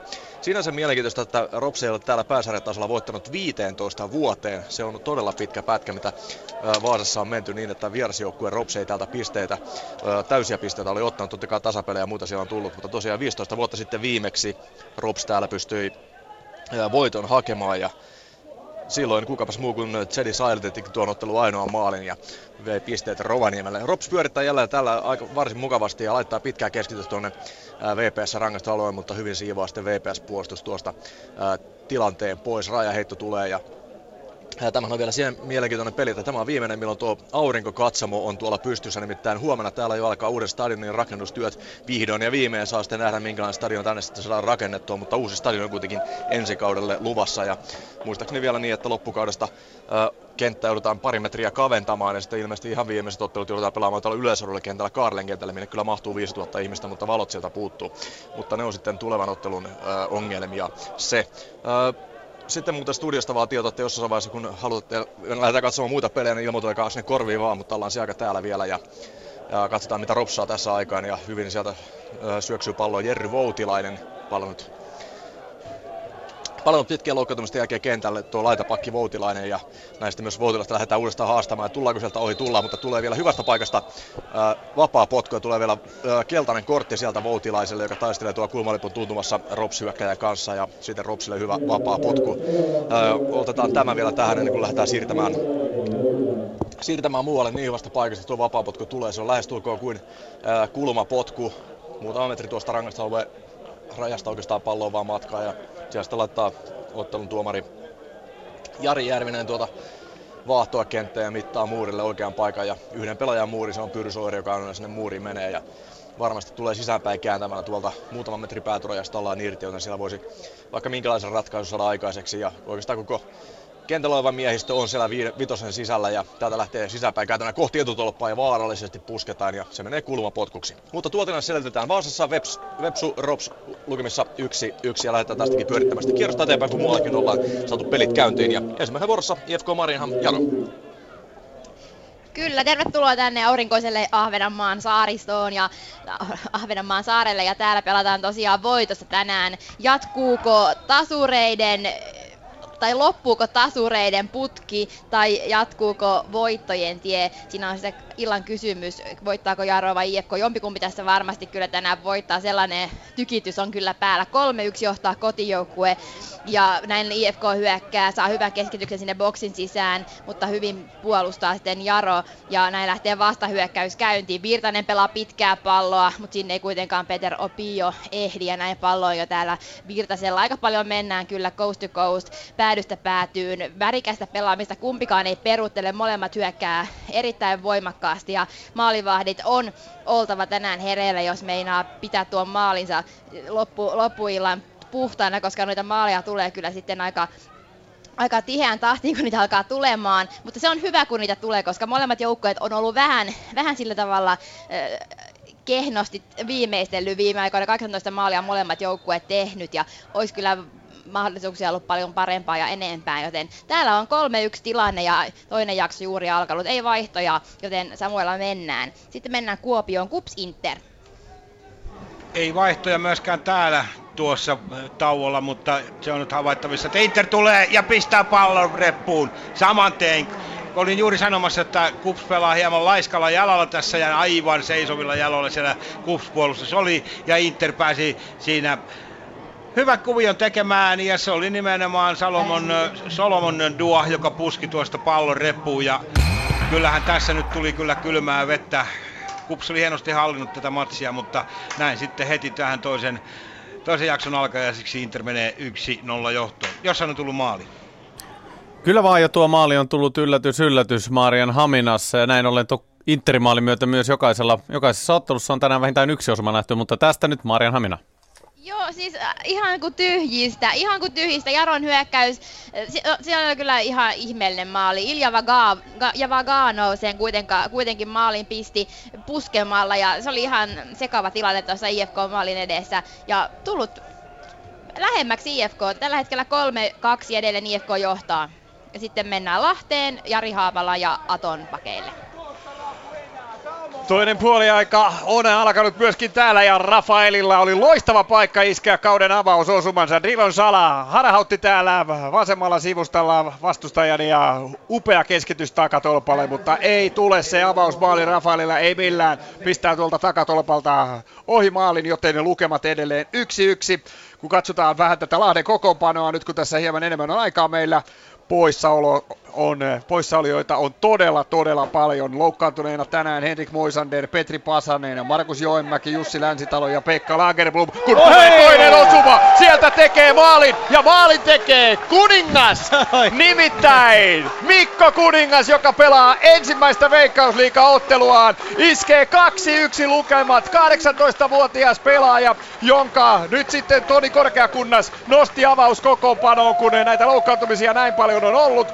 Pepon kasvatti tuolta Lappeenrannan suunnasta, iskee upeasti maalilantti. Kommentit Joo, siihen. Kyllä, kyllä täytyy sanoa, että pisti hienon maali debyytissä. Et hieno kuljetus keskikentältä asti ja miehet teki edessä ja vieressä juoksuja ja vei pelaajia, puolustajia sivuun ja hän maltto odottaa, ei syöttänyt, ei syöttänyt, pääsi jo 16 rajoille ja tuommoinen niin vähän kärkkärihenkinen tuikkaus, mutta yllätti Hilanderi ja, ja tota, tolleen kun vetää nopeasti ilman pitkää latausta, niin silloin maalivahti ei ehdi nostaa kunnolla käsi ylös ja ihan yläkulmaa tolpan juureen. Järkevä, järkevä laukaus. Et, et just meinasin itse asiassa ennen maaliin sanoa, että Lahti ei osaa hyökätä oikeastaan kuin molemmista laidoista, että keskeltä ei tapahdu oikeastaan yhtään mitään ja sen jälkeen tuli tämä maali, mutta että, että, että kyllähän Lahti on tämän toisen jakson ottanut ohjaksiinsa, että, että se Ilveksen ensimmäisen jakson lopun maali, niin näyttää siltä, että se ei tänään riitä, eikä, eikä riitäkään. Et kuninkaalta hieno suoritus. Näin on. Uusi kuningas on saatu Lahteen ja heti rävähtää. 2-1 lukemat täällä. Me menemme eteenpäin otteluun SJK Helsingin IFK. Ja täällä pian 49. peliminuutti käynnissä ja 2-0 ovat lukemat tuon ensimmäisen puoliajan jälkeen. Eli Akseli Pelvas teki molemmat SJK-maalit ja sen verran Jopin postia Helsingin IFK kannattajille, että Pauli Kuusijärven loukkaantuminen oli sen verran paha, että hän joutuu jättämään ainakin tässä ottelussa nyt ottelun kesken ja hänen tilalle vaihdettiin hyökkääjä Pekka Siivola ja sitten Backman, Backman pudotettiin sitten tuonne puolustukseen, joten näillä muutoksilla Helsingin IFK lähti tähän otteluun ainoastaan sillä muutoksella, että Kastrati oli vaihdettu Pekka Siivolaan, mutta tuon edellä mainitun loukkaantumisen takia sitten Siivola tuli tälle toiselle puolialle ja Seinäjoen jalkapallokerho jatkaa kuten edellisessä ottelussa täysin samalla kokoonpanolla. Eli Tafanainen Kokoua, Chavis, Dorman puolustuksessa maalissa Aksalu,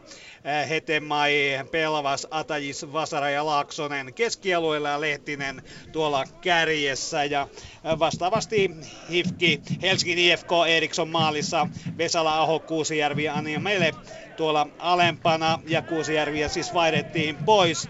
Backman, Halme, Korhonen, Peltonen, Lassas. Tänään olivat keskikentän ryhmitys ja Kastrati tuolla kärjessä. 2-0 ovat lukemat ja toinen puoliaika menossa ja juuri alkaa 51. peliminuutti, joten täältä otteluun VPS Rops. Ja toisella jaksolla sinipaitainen Rops on tullut kyllä erittäin hyvällä sykkeellä ja on, on pitänyt palloa lähes yhtä jaksoista tuolla VPSn puolustuspäässä. Ja mikä siinä on pelatessa joukkueella on kyllä erittäin hyvä liike ja erittäin hyvin pallo liikkuu sinipaitaisten ää, Ropsin pelaajan jaloissa. Ja VPSlläkin, vaikka VPS hyvin pelaa, niin ei sillä ole kuitenkaan läheskään niin paljon paikkoja ollut kuin Ropsilla. Mutta jossain on ollut paikkaa ja jossain on tehty myös maali. Mennään sinne. No paikka on ainakin, eli rangaistuspotkulla jatkuu ottelu Lahdessa, joten otetaan sinne takaisin sitten Lahteen Jari Haapalalle ja Antti Pohjalle. Kyllä vain. Lahdelle rangaistuspotku ja sitä ampumaan. Rafael, tuleeko nyt se kauden avausosuma? Mateus Alvensi jyrättiin tuossa rangaistusalueen sisällä. Nuuri Antti sanoi heti, että selkeä rankkarin paikka ja nyt sitten Rafael on valmiina. Ei yhtään maalia vielä tällä kaudella. Tämä olisi helpotus varmasti. Siitä se putki voisi aueta, jos tästä maali tulee. Rafael vastaan Mika Hilander. Ei ole tullut vielä lupaa. Nyt se tulee. Rafael lähtee vauhtiin ja pistää pallon varmasti sisään. 3-1 lukemat. Iso kivi tippuu ilman muuta brasilialaisen sydämeltä.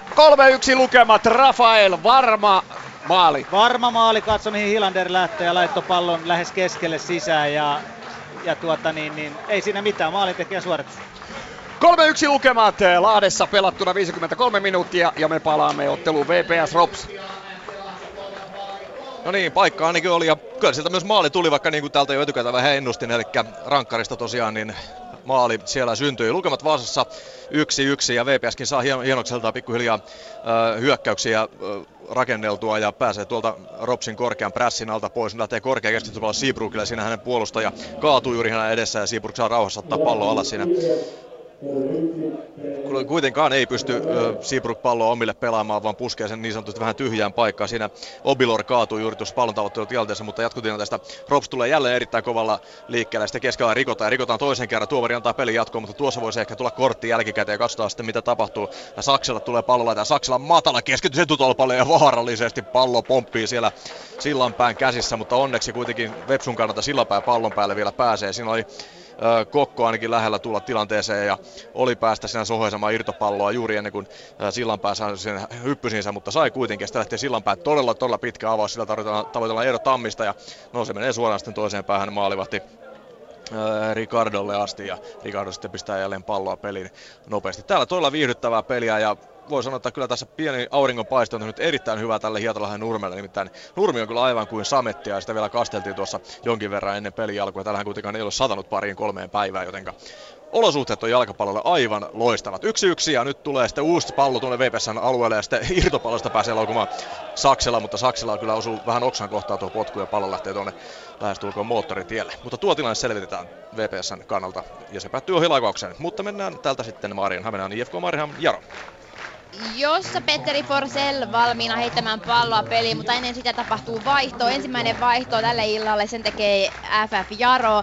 Peter Opio vaihtoon ja hänen tilalleen nuori Joona Veteli, joka on esittänyt hienoja otteita aina kun on vaihdosta kentälle tullut ja nyt hän on sitten tuolla puolustusalueella puolustamassa omaa maaliaan. Petteri Forsell heittää vallon, tulee sinne hyvin vitosen alueen sisään ja sinne se ei mene kuitenkaan. Lähellä on Span ja Orgil, molemmat kertaalleen saa kokeilla tuota palloa puskea maaliin, mutta ei mene vaan yli menee ja pomppii vielä pelattavaksi. Ja nyt sitten Jaro saa heittää palloa puolestaan pelin tasainen ottelu täällä Ahvenanmaalla tänään on ollut. Vaikka tilanne tosiaan 3-2 IFKlle, mutta on, on kyllä molempien sydämeltä tippunut tuo maalinteko-ongelma. Ja nyt on maalinteko-ongelma myös jossakin muuallakin ratkottu. Kyllä vaan, tästä jatketaan sitten Seinäjoelle ja SIK HFK-otteluun. Täällä Seinäjoella pian 55. peliminuutti täyttyy ja Akseli Pelvas on päivän ehdoton nimi tällä Siinä on keskuskentän kotiviheriöllä. Hän viimeisteli juuri SJK 3-0 johtoon erinomaisen esityön tuohon tilanteeseen teki Timo Tavanainen. Siinä ei maalivahti Erikssonilla ollut mitään mahdollisuuksia. Aivan takatolpalla pääsi Akseli Pelvas laittamaan pallon tyhjiin. Ja sitten jatketaanpa täältä sitten otteluun Kups Inter ja Kari Salmela. Se vaan passoo, se vaan passoo. 56 minuuttia pelattu ja nolla, nolla edelleen sitkeästi täällä. Oli Kupsilla todella hyvä paikka kuin varkain. Sinne pääsi Kups rynnistämään tuonne boksiin Interin maalin eteen ja siellä oli kolmekin, kolme kaksi tilannekin jo kupsilla, mutta sitten Sirpilatsi ajautui pallon kanssa vähän huono, huonoon paikkaan ja joutui syöttämään taaksepäin ja sieltä tuli sitten Hatakan kuti ja se meni kyllä ohi maalin. Eli hyvä tilanne oli tulossa siinä hiukan rauhallisempi ratkominen, niin siinä olisi voinut tulla vaikka maali. Inter johtaa siis täällä 1-0 ja mielenkiintoinen putkihan täälläkin on seurattavana siinä mielessä, että Marko Rajamäen liikajoukkue ei ole kertaakaan vielä hävinnyt Interille. Tämä on tilastollinen kummajainen, mutta niin se vaan on. Ei Teps-aikana eikä Kupsin aikana Inter ole saanut ryövättyä Rajamäen porukalta, Rajamäen rykmentiltä kolmea pistettä. Pisteitä toki on tullut tasapelien muodossa, mutta ei täyttä pistepottia. Katsotaan tämä Saku Savolainen lähtee pallon kanssa, mutta ei pääse etenemään. Hänet otetaan kyllä tylysti pallosta irti ja näin Inter lähtee sitten vasta iskuun. Mennään täältä Lahteen, FC Lahti Ilves. 58 peliminuuttia täynnä ja nyt on äh, äskeinen sankari Mikko Kuningas tuolla kentän pinnassa siellä hieman takapäin ja Lauri Alamänlymäki äh, taklasi miestä. Ei ollut kyllä niin pahan näköinen tilanne, mutta siihen reagoi Ville Nevalainen ottelun päätuomari sillä tavalla, että toiselle nuorelle miehelle Lauri Alamyllymäelle keltainen kortti. 3-1 lukemat edelleen. Kyllähän Ilves tuossa sen jälkeen, kun tuo 3-1 tuli, niin on saanut muutamia hyökkäyksiä. Totta kai nyt on pakko pelata jo hetken kuluttua riskilläkin lopettaa tuo alhaalla makaminen. Niin, no se on totta. Et, et, et, entistä enemmän riskiä täytyy ottaa, mutta kyllä Ilves kauttaalta aika vaisu esitys tänään ollut tähän asti, mitä tunti kohta pelattu ja ihan satunnaisia hyökkäyksiä tullut, että et, et kyllä, kyllä niin kuin Lahti selvästi aktiivisempi ja ollut parempi, etenkin laitojen kautta niin kuin heille tyypillistä mun mielestä on, että hyökkäyspeli toimii. Sala on ollut tänään vasemmalla laidalla mun mielestä erittäin kypsä, vahva esitys. Antanut pelannut yksinkertaisesti jalkapalloa, antanut hyvin helppoja keskityksiä ja, ja niistä on meinannut tulla useampikin maali ja pelannut miehiä läpi. Että, tota, varsinkin Salan laita on ollut vahva tänään. Korte yrittää laukausta, siellä on omia miehiä myöskin tuolla rangaistusella sisällä ja loppujen lopuksi tuo Eero Korteen laukaus osuu pelaajakaveri Ala, Ala Myllymäkeen, josta, jonka jalasta pallo kimpoaa yli ja Miikka Mujunen, joka pelaa tänään ensimmäistä Veikkausliigan otteluaan tällä kaudella FC Lahden maalissa. Avaa sitten, antaa maalipotkun viime kaudella yksi Veikkausliigan ottelu on tällä 18-vuotiaalla nuorukaisella takana. Sanoit tuossa Antti äsken, että ehkä tämä, nämä loukkaantumiset, mitä on Lahdella nyt, niin ei ole olleetkaan huono asia, nimittäin Lahti on perännyt pirteästi tällä porukalla ja Mikko Kuningas on ollut positiivinen kaveri. Ensimmäinen Veikkausliikapeli, yksi maali, pelannut erittäin hienosti tuossa keskialueella, kypsää peliä. Niin, Lahdella paljon loukkaantumisia, mutta ei ole näkynyt niin paljon kuin ehkä ennakkoon voisi ajatella, että, että kuningas ollut, ollut mies paikallaan, eli, eli tuota, ei ole yrittänyt pelata liian vaikeat jalkapalloa, ottanut pallon haltuun ja syöttänyt sen omille, ja siinä sivussa tehnyt vielä kuukauden maali, mutta tota, et, et, hieno esitys tähän asti.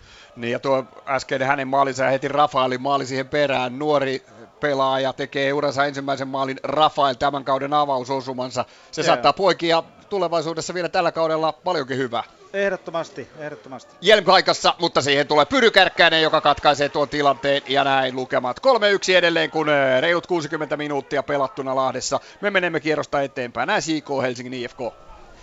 Ja kun ottelu on pelattu 57 minuuttia, Hifki Helsingin IFK tarjoili kyllä loistopaikan äh, Lasakselle, joka 16 viivalta latasi sydämensä kyllyydestä, mutta niin vain Aksalu sattui olla juuri oikeaan paikkaan oikeassa paikassa ja näin hänelle tosta tilanteesta äh, torjunta. Ja nyt sitten juuri tällä hetkellä Akseli Pelvas tekee neljännen maalin ja tuon maalin saa nyt kyllä tästä ottaa, ottaa omakseen Karl Juhan Eriksson hänen käsiensä kautta pallo loppujen lopuksi äh, Helsingin IFK maaliin. Siinä Pelvaksella oli tarkoitus tarjoilla tuonne toiselle kärkipelaajalle Toni Lehtiselle, mutta niin Eriksson meni näpeineen väliin ja hänen huonoksi onnekseen tällä kertaa pallo pomppii SIKlle ja erityisesti Akseli Pelvakselle ja näin lukemat neljä, neljä. Ja tässä edelsi kyllä Lehtiselläkin äh, erinomainen läpiajan paikka, mutta tuolloin Eriksson äh, veti pitemmän korren. Eli SJK Helsingin IFK tilanteessa 4-0, kun 61. peliminuutti täällä pyörähti käyntiin, joten nyt ottelun VPS Rops. Täällä yleisö sai ainakin tuolla vaasalaisten kannattaa päädyssä aihetta iloon, kun sinne päähän Ropsin vapaa potku menee kuutisen metriä yli maalin. Todella kova potku, mutta osoita, että siinä ei ole kyllä juuri minkään vertaa ja hyvä paikka sinne tuhriutui ää, Ropsilta. VPS tekee ensimmäisen vaihtonsa, Pyry Soiri on urakkansa tältä päivältä hoitanut, tuli vaihtoon ja Lorenz Hertzi tuli sitten tuonne laitaan paikkaamaan hänen paikkaansa. Nyt tulee VPSltä todella hyvä katko keskellä. Toni Björk pääsee jalkoinen väliin ja Katovicen kautta pelataan. Ja Katovic on pienessä tilassa todella näppärä, mutta sitten häneltäkin lähtee haran syöttö ja sitten lähtee Ropsi jälleen vastaan. Jos kun lukemathan täällä ovat yksi yksi ja päästä päähän ollaan menty. Saksalla tulee oikea laita, sen vastassa on Jesper Engström ja mitä tekee sitten Saksella lähtee ohi lähtee ja Engström heittäytyy eteen, mutta ei saa peitettyä, mutta keskityksesti karkaa päädystä yli ja näin VPS sai sitten maalipotku.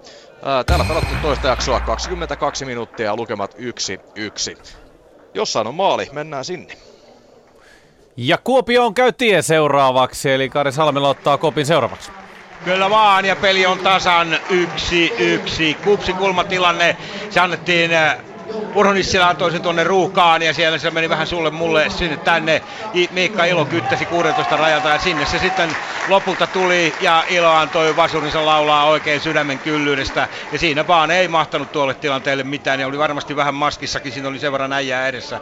Mutta pallo verkkoon ja yksi yksi Kuopiossa. Ja sitten menemme otteluun Marihämänä IFK Jaro jossa aika, aika katkonaista on ollut viime aikoina muutama loukkaantuminen ja siellä vaarallisesti hyppää kuitenkin pallon ennen Orgilia, kun IFK hyökkää. Tosiaan Friberg de Cruz tuli takaisin kehiin, häntä kävi jo lääkäritin katsomassa tuolla, kun makasi ruoho, ruoholla, ja nyt sitten hyökkää vieläkin IFK, ja Jaro yrittää puolustaa ahkerasti. Tosiaan Tammille tuli vaihtoon hänen tilalleen Albin Granlund, joka on siis loukkaantumisestaan nyt toipunut ja on takaisin kehissä. Oli, sai hyvät suosion osoitukset, kun pääsi taas kehiin. Hy, hyvä nopea kuntoutus ja, ja näin äh, paraisten Albin Granlund IFK on luottopakki on taas takaisin kehissä. Ja nyt Jaro se pyörittelee, ei pääse oikein hyökkäämään, IFK prässää nyt ahkerasti, johtaa tätä peliä siis 3-2, mutta Jaro on kyllä pelannut hyvin tämän pelin. Ja varsinkin kun näin tuon derbyn Vaasaa vastaan, kun pelasivat viime viikolla, niin siitä kyllä erittäin paljonkin vielä paremmin pelaavat, koska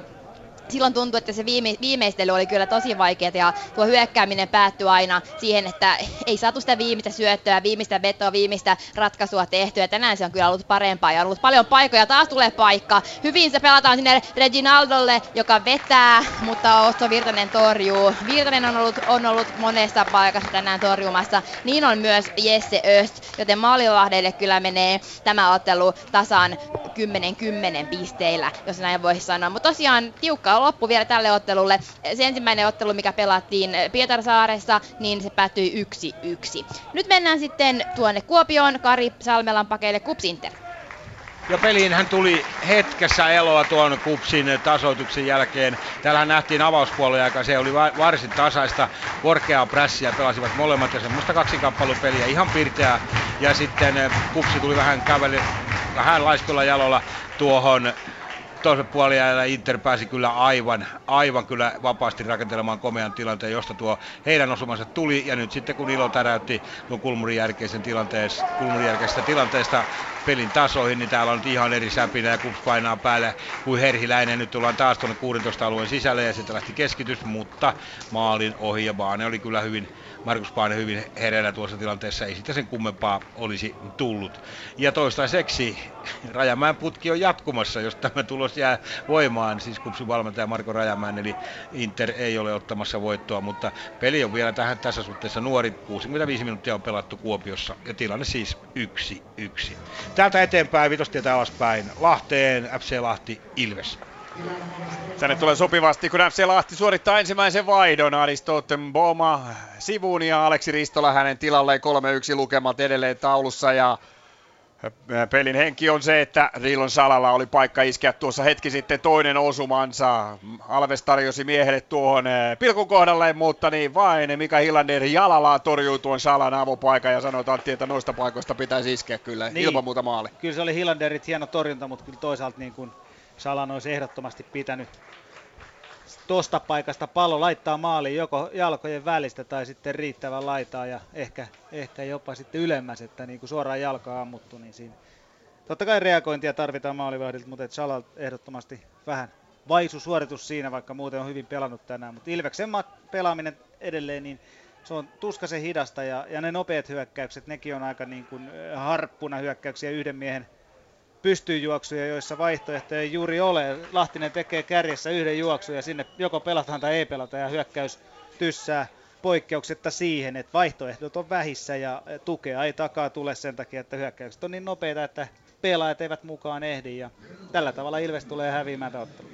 Kiitos on kuitenkin tekemässä tuplavaihdon. Sieltä on tulossa Antti Mäkijärvi sekä Baju Emunike kentälle hetken kuluttua, mutta ei tässä vaiheessa vielä. Ja Rafael on hieman loukkaantuneena ja nyt niitä vaihtoja sitten tulee. Katsotaanpa ketä sieltä tulee pois, mutta todellakin tuplavaihdot tehdään. Emenike ja Mäkijärvi on valmiina tuossa kentän laidalla. Juha Lahtinen, äh, anteeksi, Lahtinen sieltä tulee siis pois, Mika Lahtinen, mutta mennään tässä vaiheessa sinne, missä on tehty maali, kun näitä vaihtoja arvotaan täällä vielä. Maria Haminassa on nyt tänään nähty jo kuusi osumaa. Maria Nisulla tekee selkoa seuraavaksi, että kuka tuulettaa tällä kertaa. Meinasin sanoa, että Roger Moore, mutta se on Walter Moore ja Jaro on tasottanut kolmeen kolmeen. Veto Otso Virtasen silmistä kaasattuna vasempaa alanurkkaa ja tilanne on tosiaan tasan 3-3. Tästä on hyvä jatkaa. Kyllä, juuri näin. Ja nythän se on sitten jälleen tasuri, tasurimerkkinä Maariahaminassa ja ennätystehtailu on jatkumassa näin ollen. Hyvä, jatketaan tästä kierrosta sitten Seinäjoelle SIK HFK ottelu. Ja 67. peliminuutti täytyy ja juuri tällä hetkellä on tilanne 4-0. Eli kaikki maalit tässä ottelussa SJK-väreissä on tehnyt Akseli Pelvas ja tällä kaudella mies on latonut siis yhdeksän maalia. Aivan hetki sitten Toni Lehtinen otettiin pois tuota kärjestä.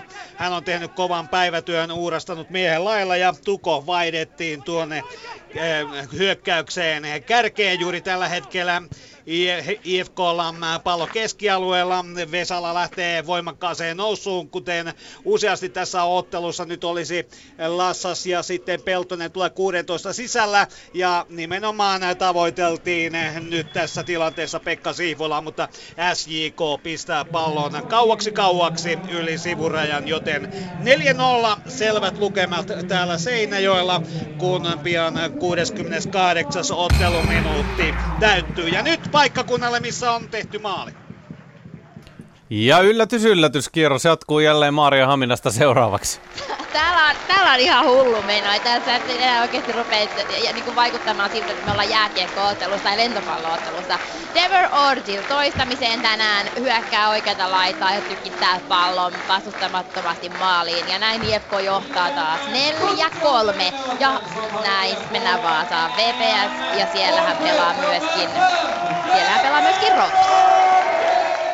Kyllä vain, ja kyllä jos Maria sinulla olisi urakkapalkka siellä, niin voisit kyllä tämän illan kyllä miljonääri, nimittäin niin paljon siellä ollaan käyty koko päivän ajan. Täällä on vielä 16 minuuttia jäljellä ja Rops tulee erittäin vahvasti. Keskitys tulee kulmalipulta ja hyvin sinne tilanteeseen on noussut parikin pelaajaa, mutta pallo liitelee lopulta kaikkien yli ja näin VPS pääsee sitten vasta iskuun ja VPS hakee toista vaihtoa. Toni Björkkiä hieman blokataan sinne keskellä, hän ei pääse sitä läpi ja kovasti yleensä buuaa ja sitten tulee Katovic takapäin ja tuomari jotenkin putoaa pilli jo käsistä, sitten Katovic ottaa kortin tuosta jatkotilanteesta, käy hieman kostavassa siinä Jakubille, kun Jakubi äh, nappaa palloa lähtee nopean vastaiskuun, ja siinä Björkkikin kyselee kovasti, että eikö hänen estämisestään tullut yhtään mitään, ja näköjään tuomarin mukaan ei tullut, ja on kyllä ollut erittäin kuuma peli myös kaikin puolin, että erittäin viihdyttävä kyllä yleensä täällä varmasti on tänään viihtynyt. Lukemat täällä Vaasassa 1-1 ja VPS avausmaali teki tuossa ensimmäisellä vitosella Timi Lahti kulmapotkun jälkitilanteesta ja tasoitti sitten nimenomaan äsken rikottu Jagubi vapaapotkun jälkitilanteesta, kun laukoi itse ensin muuriin ja sitten jatkopallosta ampui erittäin kovan hyvän vedon alakulmaan. Ja näin täällä vielä 15 minuuttia jäljellä on lukemat 1-1 ja palataan sitten tuonne IFK Mariehamn jarootteluun. Ja täällä tosiaan 4-3 IFK johtaa, kun Rive, Rive on Jarolla kulma, tulee takatolpalle ja sinne hyvin tulee Moore, mutta ei ehdi tuohon palloon. Tosiaan Rivera pisti tuon pallon tuolta kulmalipulta, tulee vielä toinenkin siihen putkeen. Pelannut kyllä erittäin hyvin tämä numerolla 21 Rivera, kuten myös, täytyy antaa maininta myös Virtaselle. Jani Virtaselle, ekalla jaksolla oli ehkä vieläkin vauhdikkaammalla päällä, mutta on ollut pelannut myös hyvin eteenpäin, jos näistä, näistä Jaron pelaajista nyt jotain mainitaan. Ja tuleepas ihmeellinen kulma, se tulee viistoon eteenpäin aivan vapaaksi pelattavaksi IFKlle ja siitä hän ottaa sitten kopin niin Amos Ekali, joka vaihdettiin juuri kentälle Assikseen tilalle ja vastahyökkäykseen ryntää IFK, mutta Joona Veteli katkaisee tuon hyökkäysyrityksen. Tosiaan Jarollahan on nyt on, on Juhan Brunel tullut takaisin kehiin tuon aivotärähdyksen jälkeen, joka tuli kupsiottelusta. Jari Sarakin on mukana, mutta ei ole vielä kentällä. Hänkin on pohjenvammasta kärsinyt nyt IFK sitten hyökkää vaarallisen näköisesti Ortil pyörii siellä, kun Herhiläinen Jaro-pelaajien seassa ei saa Jaro purettua palloa, kun sitten siinä tulee Rike ja, ja siellä tulee Jarolle vapaari. Siinä on Juhan Brynel vihasella tuulella huutaa, en tiedä kelle siellä on, käy kuumana tänään tällä hetkellä kaikki pelaajat. Tässä tietenkin on sitä kovaa latausta, kun Jaro ja IFK kohtaavat. Täällä on molempien joukkueiden fanit ja tämä tupa on aika lailla täysi. 4-3 IFK edelleen johtaa, kun käydään viimeiset 20 ja taistellaan, kumpi tässä nyt sitten voittaa. Nyt mennään Kuopioon Ups Inter. Joo, tässä vähän ihmettelen herra Antti Munukka, joka täällä on päätuomarina, niin kyllä tämä vihelyslinja on kyllä pikkasen epätasapainossa ollut tässä matsissa. Tässäkin on aika kuvaava tilanne nyt tuolla. Pitkä pallo annettiin tuonne Interin 16 alueen rajalle ja siinä Sirpilatse on tavoittelemassa sitä. Hän peruuttaa ja siellä Sirpilatsen takana kaksi Interin kaveria juoksee päänsä yhteen ja siitä tulee vapari Interille. No, näillä mennään, tämä on ollut tällaista. Mutta jossain on tullut maali, täällä on tilanne edelleen yksi yksi, mutta mennään sinne, missä maali on tullut. Seinäjoella tullut maali, joten seuraavaksi sitten puheenvuoro annetaan tästä Juhani Kukkaselalle. Jos tässä pallo on kotijoukkueelle SJKlle pomppinut ennen tätä, niin kyllä Hifki sai hivenen nyt lohtua kovalle uurastukselle ja palkkiota nimenomaan kapteeni Numero kahdeksan keskikentältä Jukka Halme latasi näyttävän maali ja se oli hänen kauden toinen maalinsa, joten kun tällä hetkellä 73. otteluminuutti tikittää, ovat lukemat täällä Seinäjoella SJK Helsingin IFK 4-1. Ja täältä hypätään suoraan Lahteen ottelu FC Lahti Ilves. 74 minuuttia täynnä hetki sitten eh, kisapuiston 1736 katselijaa taputtivat rytmikkäästi, kun eh, sankari Rafael vaihdettiin sivuun ja mikä ääritalo tulee sitten eh, loppuajaksi tuonne kärkeen. Rafu siis todellakin avausmaali rangaistuspotkusta se tuli tänään. Mitä se sitten poikii jatkossa, se jää nähtäväksi, mutta varmasti helpottunut mies ja tuo maali saattoi olla jopa tämä ottelun ratkaisu, kun Mikko Kuningas siinä jälleen keskialueella upeasti kaivaa pallon itselleen pelaa tuonne oikealle puolelle Aleksi Ristolalle, joka hetki sitten tuli kentälle. Hän antaa taakse Hauhialle. Kippari on noussut tuohon rangaistusalon sisälle, yrittää pelata seinään siinä Salan kanssa, mutta Salan syöttö, se menee liian pitkäksi. Vielä taistelee Hauhia sieltä itselleen pallon ja pääsee pienestä kulmasta vähän kaatuneena tuossa laukomaankin, mutta siinä ei Mika Hillanderilla mitään vaikeuksia. 3-1 lukemat todellakin ja sanoit tuossa, että hei Ilveksen kirje ei se oikein ole alkanut. No ei, ei se ole tänään alkanut, että, että tuota, he puolustaa niin matalalla ja, ja lähes koko joukkueelle, että he ei oikein ehdi, ehdi, ehdi hyökkäyksiin mukaan riittävän monella miehellä. FC Lahtilla on kentän tasapaino sen verran hyvin kasassa ollut koko ottelun, että oikeastaan ylivoimahyökkäyksiä Ilves ei ole saanut aikaiseksi ollenkaan ja edes tasa, tasamiehitykselle. Et, et se on hyvin satunnaista yhden kahden pelaajan yhteistyötä ja ryntäilyä, jos, jos rumasti sanoo, että et, et Lahti on tänään ollut selvästi vakuuttavampi joukkue ja, ja tuota, jos, jos ja kun ottelu voittaa, niin varmasti ovat sen ansainneet, että, että paljon tehokkaammin hyökä, hyökännyt koko joukkueella ja se näkyy myös taululla. Keith Armstrong tuossa vaihtopenkillä on kyllä melkoisen rauhallisesti ottelua seurannut, vaikka kotijoukko- tai vierasjoukkueella ei ole kyllä peliesityksessä ollut kehumista. Nojaili tuohon eh, kopin seinään ja hetki sitten hieman reagoi, reagoi tuossa ja pyöritteli päätään, joten pettynyt varmasti kokenut valmentaja myöskin tähän oman joukkueen esitykseen, mutta kun vieraissa ei ole kulkenut, niin ehkä hän on tottunut jo tähän. Niin, niin taitaa olla jo vähän luovuttanut tässä vaiheessa, että tilanne näyttää siltä, että ei löydä Ilves lääkkeitä FC Lahden kaatamiseen tänään ja oikeastaan semmoisia tappioasemassa suuriin muutoksiin he ei ole kuitenkaan tehnyt. Miksi? Se on, se on tietysti yksi kysymys. et, et niin kuin pelaajia on vaihdettu kyllä kentälle, mutta, mutta tuota, itse pelaaminen on säilynyt aika vastaavanlaisena, hyvin passiivisena ja, ja tuota, FC Lahti vie lähes kävelyt vauhtia tätä ottelua, vaikka, vaikka Ilveksen pitäisi tehdä suurempikin muutoksia ottaa riskejä pelaamisessa, mutta jokainen, jokainen Ilveksen pelaaja ja makailee tuolla omalla kenttäpuoliskolla edelleen ja, ja tuota, korkeampaa prässiä, siitä ei ole tietoakaan. Ehkä sitä ei ole sitten harjoiteltu. 78 peliminuuttia hetken kuluttua Lahdessa täynnä lukemat 3-1 ja sitten menemme Juhanin pakeille otteluun SJK Helsingin IFK missä Tukko 16 sisällä kääntää, mutta kääntää liian rajusti ja kukaan ei ehdi tuohon tilanteeseen. Tuko oli aivan tuolla päätyrajan tuntumassa, sieltä sitten kääntäen syöttöä tuonne keskialueelle, mutta syöttö oli liian kova ja näin pallo aina eh, Helsingin IFKlle sivuraja heitoksi. 4-1 on tilanne, SJK johtaa tätä ottelua. Jukka Halme oli Helsingin IFK on äh, maalin tekijä, kun 73 minuuttia oli pelattu loistavien harhautusten jälkeen näyttävästi kova veto 16 viivalta ja pallo SJK maaliin. SJK on kaikki maalithan on tehnyt Akseli Pelvas. Tässä myös suoritettiin kastrati, otettiin kärjestä pois ja Salmikivi on tullut tuonne kärkeen. Tämä on hivenen avannut ja elävöittänyt tietenkin Helsingin IFK-peliä, mutta tämä peli alkaa olla täällä selvä. Uskon nähdyn perusteelta selkeästi sen niin. Ja näistä 4-1 SJK johtolukemista sitten Vaasaan ottelu VPS Rops. Täällä jännitystä kyllä edelleen piisaa, nimittäin lukemat ovat yksi yksi ja alle 10 minuuttia jäljellä, plus sitten mahdollinen lisäaika, jota voi varmasti tulla, nimittäin pari loukkaantumista on nähty tällä ää, toisella jaksolla, ja yksi loukkaantuneesta ei ollut paha loukkaantuminen, mutta sen verran ikävä pieni loukkaantuminen kuitenkin, että Timi Lahti, VPS maalitekijä, otettiin vaihtoon, ja Teemu Honkaniemi Topparin tontille, nyt joutuu sitten Honkaniemi hommiin, kun sieltä lähtee, ää, lähtee keskityslaidalta, mutta hyvin tulee Henri Sillanpää maalistaan ulos ja nappaa tuon pallon, eikä se ollut oikeastaan ketään muuta kuin Kokko tuolla rangaistusalueella tuota palloa vastaanottamassa ja näin helppo homma on sitten hoitaa. Ja, Veivas on tehnyt jo kaksi vaihtoa, Rops vetää vielä samalla kym, kympillä tuolla ja mikä siinä, jos ei se ole rikki, niin ei sitä tarvitse korjata. Rops on pelannut todella hyvää peliä tänään ja liikkuu tuo sininen äh, kymmenen miehen joukko kyllä todella hyvin ylös alas. Ollaan ensimmäisenä puolustamassa ja lähdetään hyökkäyksiin todella kovaa ja ei kyllä mikään ihme, että Rops on tänään tavoittelemassa kärkipaikkaa. Sitten lähtee todella pitkä keskitys VPS, tavoitellaan Armir Katovicia, mutta Katovic ei tuolta takatolvalta pääse puskemaan ja erittäin hyvin lukee tuon tilanteen Ricardo tuolla Ropsin maalilla ja pistää nopeasti pallon peliä. Täällä tosiaan 7 minuuttia jäljellä lukemat 1-1 ja lisämaaleja varmasti odotellaan ja ehkä niitä vielä tänään myös nähdään, mutta maaleja on nähty ainakin paljon tuolla Maariahaminassa. Mennään sinne otteluun IFK Maariahamin Jaro.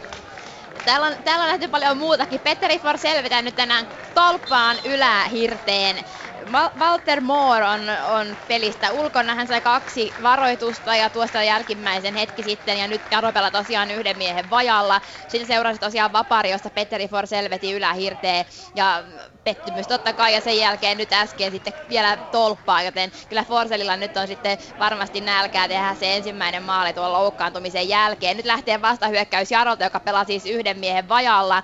Walter Moore on siis punaisen kahden keltaisen toimesta saanut va- ajet, ulos ajomerkinnän ja näin sitten tosiaan Jaro taistelee kaksi vaihtoa nuorisokaarti Atakai Menkko siis kentälle ja Rivera ja Virtanen pois.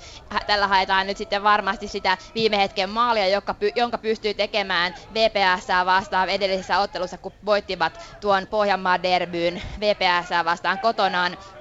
Jaro on vaarallinen joukkue edelleen viime hetkeillä, kannattaa IFK on kyllä se muistaa ja varmasti niin tekee. Nyt hyökkää sitten IFK Span, lähtee murtautumaan, pelaa kuitenkin taaksepäin eh, Freeberille Cruisille, joka keskittää Orgilille, joka tänään on ollut kärkkäänä, pelaa tosi hyvin yhteen Brian Spannin kanssa nyt kun on lähtenyt kulkemaan ja on taas terveenä. IFK on ollut tänään hyvää hyökkäyspelaamista. Johtaa siis täällä saarella, kun 10 minuuttia vielä varsinaista peliaikaa. 4-3, kun siirretään sitten Kuopion Kups Inter. No mitä puoli minuuttia, eli viimeinen kymppi on menossa täällä ja pakko ottaa tuosta yksi varoitus kyllä esille. Jo lopultakin Munukalla oli kyllä sitten selkärankaa tuossa tilanteessa. Siinä nimittäin Filip Njoku kalasti kyllä aika lailla härskisti, yritti kalastaa rankkaria tuolla Kupsin alueella ja siitä Munukka näytti kylmästi keltaista korttia ja piti, piti kaverille pienen puhuttelun ja aivan syystä. Täällä on tämä Interin, Interin ulkomaalaisvahvistukset kyllä olleet vähän väliä siellä Ketarat ojossa ja nyt eh, Solomon Dua otettiin pois kentältä Inter nimittäin ja Alban Ferrati tilalle. Katsotaan, täällä on Kupsin kulma, katsotaan se tilanne, sitten mennään eteenpäin. Erikoistilanne, peli 1-1, Kups Inter ja nyt lähtee kulma sinne Interin maalille ja siellä kuitenkin Mar Baane oli ylimpänä ja nyrkkeili pallon turvallisille vesille. Täältä mennään eteenpäin otteluun FC Lahti Ilves. Jota pelattuna 82 minuuttia. Lukemat ovat edelleen 3-1 ja nyt Ilves on tekemässä kolmatta vaihtoa. Jaakko Juuti on hetken kuluttua tulossa kentälle. Pääseekö nyt, kun siellä kaadetaan lahtelaispelaaja. Itse asiassa siellä kaadettiin kylläkin korte, joten tuo vapaapotkuhan tulee Ilvekselle ja Jaakko Juuti on valmiina tulemaan kentälle. Ei ole kyllä nuo edelliset vaihdot juurikaan tuoneet pirteyttä tuohon Ilveksen peliin. Hetki sitten toki oikealta tuli keskitys ja kantoi Antti Hynynen ja Jonne Jelmillä oli paikka iskeä 3-2 lukemat, mutta pusku meni hieman ohi maaliin ja nyt kentältä sitten vaihdetaan Kujala pois ja Juuti tulee tuonne tilalle. Mitähän tällä sitten haetaan Antti, sinähän sen tiedät, kun sä oot vanha Tamun pelaaja. No senhän minä sitten tiedän, että Juuti meni ilmeisesti laitaan kuitenkin pelaamaan ja Kujala tuli keskeltä pois, eli väittäisin, että, että tuota, joo, Alamyllimäki taisi mennä sitten, ei kun toi, toi, toi, nyt tuli oikosulku. Tämä, tämä. Kuka siihen meni keskelle pelaamaan? Nostivatko topparin? Joo, mutta että tota, et, Kujala, Kujala tuli tavallaan puolustavasta roolista pois ja ja hiukka hyökkäysvoimaa tilalle, mutta kun viisi minuuttia on jäljellä, niin tota, se on tietysti hiukan, niin Mäkijärvi se oli eikä Alan Myllymäki, niin tota, hän tuli siihen pelaamaan keskikentällä ja ehkä sitten haetaan hänelle sitten hyvän laukauksen omaavana kaukolaukauspaikkoja, mutta tuota, Juuti tuli sitten pelaamaan vasenta laitaa. 85. peliminuutti lähti käyntiin tänään FC Lahti Ilves lukemissa 3-1 SJK Helsingin IFK-otteluun. Juuri tällä hetkellä 83. peliminuutti käynnissä, kun Helsingin IFK hyökkäys päättyy Aksalon torjuntaan ja näin käynnistelee SJK täällä peliään ja kyllä selkeästi näkyy tässä 4-1 johtotilanteessa SJK alkaa rauhoittamaan tuota peliä ja haluaa kontrolloida rauhallisesti palloa, ettei Helsingin IFK enää pääsisi maalin tekoon. Eli täällä lukemat SJK, Helsingin IFK 4-1 ja täältä otteluun VPS Rops.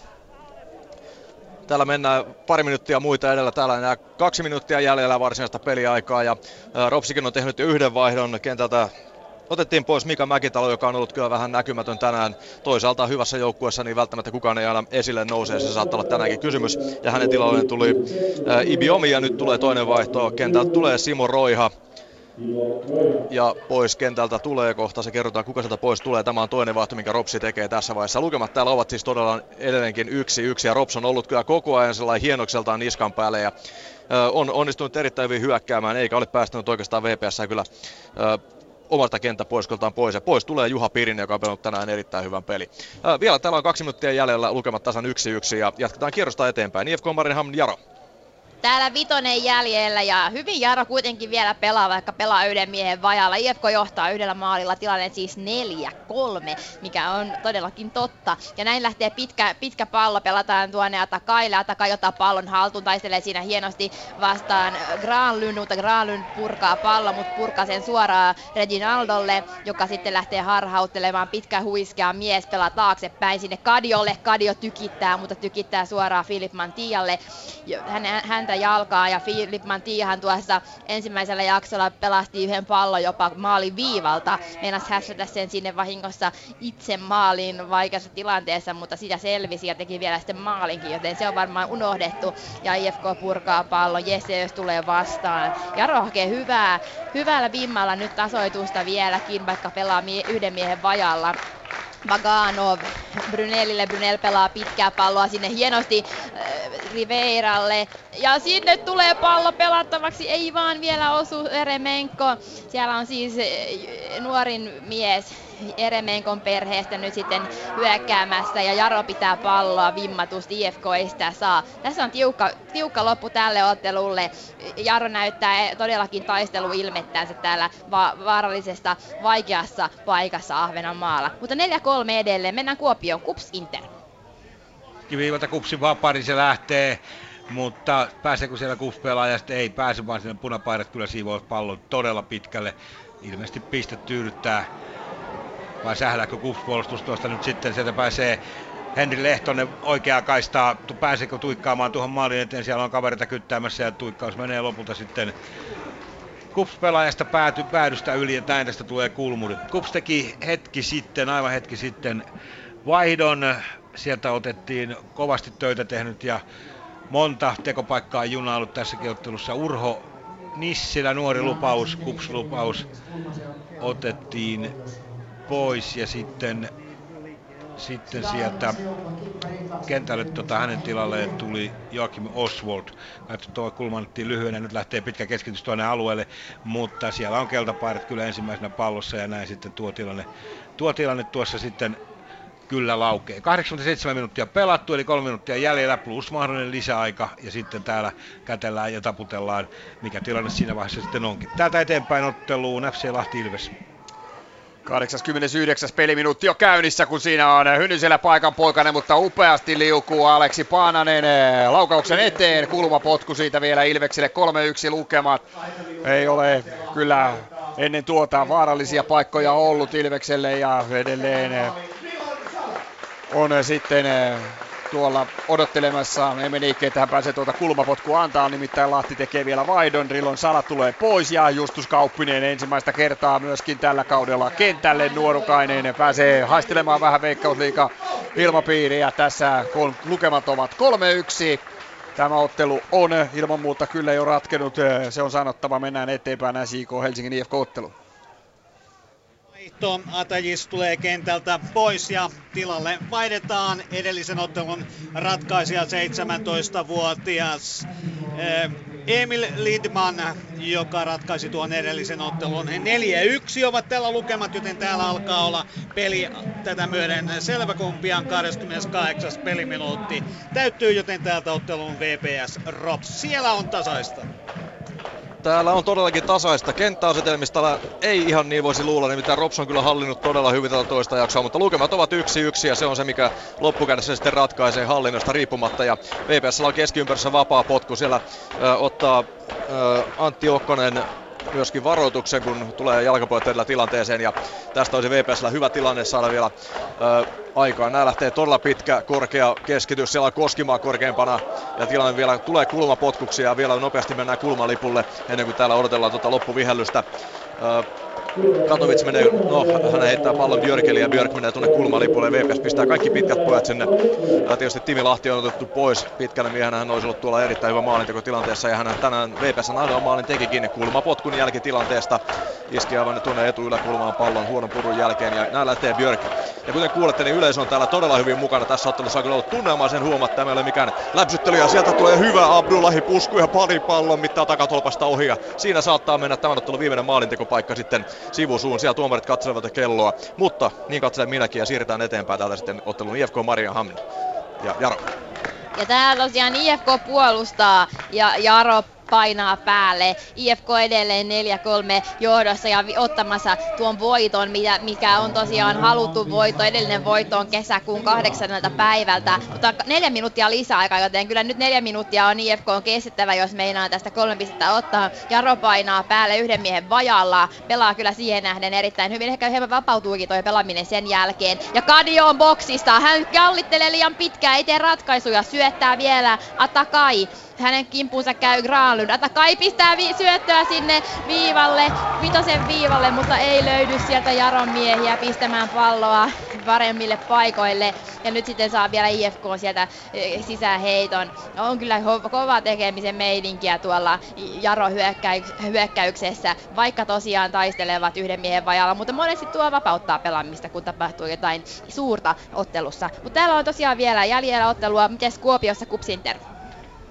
Lisäajalla 90 minuuttia täynnä ja tuota lisäaikaa tuli kolme minuuttia. Ensimmäistä sellaista pelataan täällä ja varoituksia on jaettu ja kyllä niin lapsellisesta tilanteesta. Saku Savolainen sai kuusi pelaajan varoitukset alta pois ja nyt siellä kävi Rajamäkikin jo sen verran kuumana kuumana kupsin valmentaja, että siellä jo kävi sitten munukka kertolemassa vähän totuuksia. Ja vähän hetken näytti siltä, että vielä kun Rajamäki lähtee katsomaan tässä lopussa en ihmettele ollenkaan, tuo Munukan vihellyslinja on ollut kyllä sellainen, että kun on keltapaita osallisena, niin punaiselle viheltää kyllä järjestää vapaapotku. Peli sinänsä on ollut erittäin siisti ja tasainen, ei tässä sen kummempaa, mutta tuo vapaaritasapaino ei ole kyllä ei oikein kovin hyvä. Nyt on kupsilla ja siinä lähti keskitys tuonne 16 alueelle, mutta punapaidat purkavat ja nyt sitten Dani, Dani Hatakka kyllä rappaa ihan kunnolla siinä kaverin kumoon ja se oli Napa Vojoi, joka sai siinä vähän tuta, tuta Hatakan taklausta.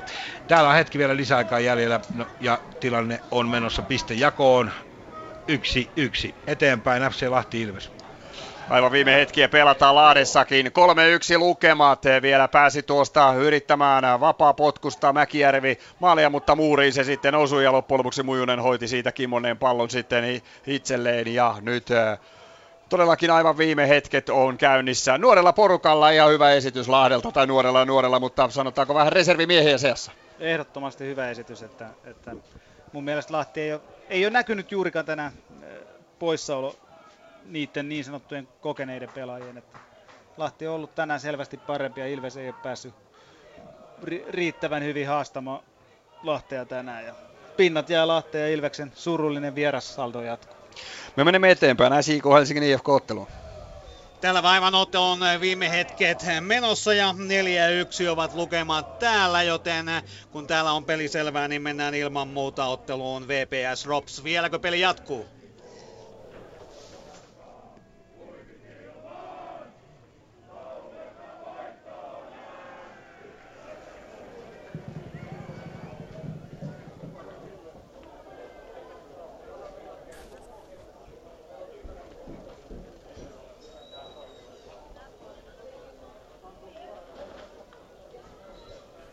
No niin, no jatketaan tästä sitten kierrosta eteenpäin. Otetaan sieltä IFK Marjaham seuraavaksi ja Maria Nisula äänen. Eli ottelut tässä päättyvät pikkuhiljaa.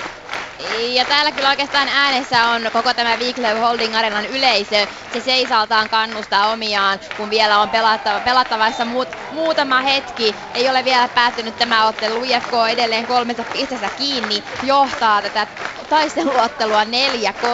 Mutta Jaroilla on kyllä erittäin hyvä tekemisen meininki ja on tässä hallinnut oikeastaan pitänyt palloa viimeiset 10 minuuttia. Sen se osaa. Jaro osaa pitää palloa ja tänään on osannut myös erittäin hyvin rakennettua paikkoja ja, ja pistettyä sitä palloa sinne boksin sisään ja sieltäkin vielä väljemmille vesille maaliin. Ja näin sitten tämä ottelu on päättynyt. IFK voittaa tappiot, tai oikeastaan tasapelit on päättynyt tähän.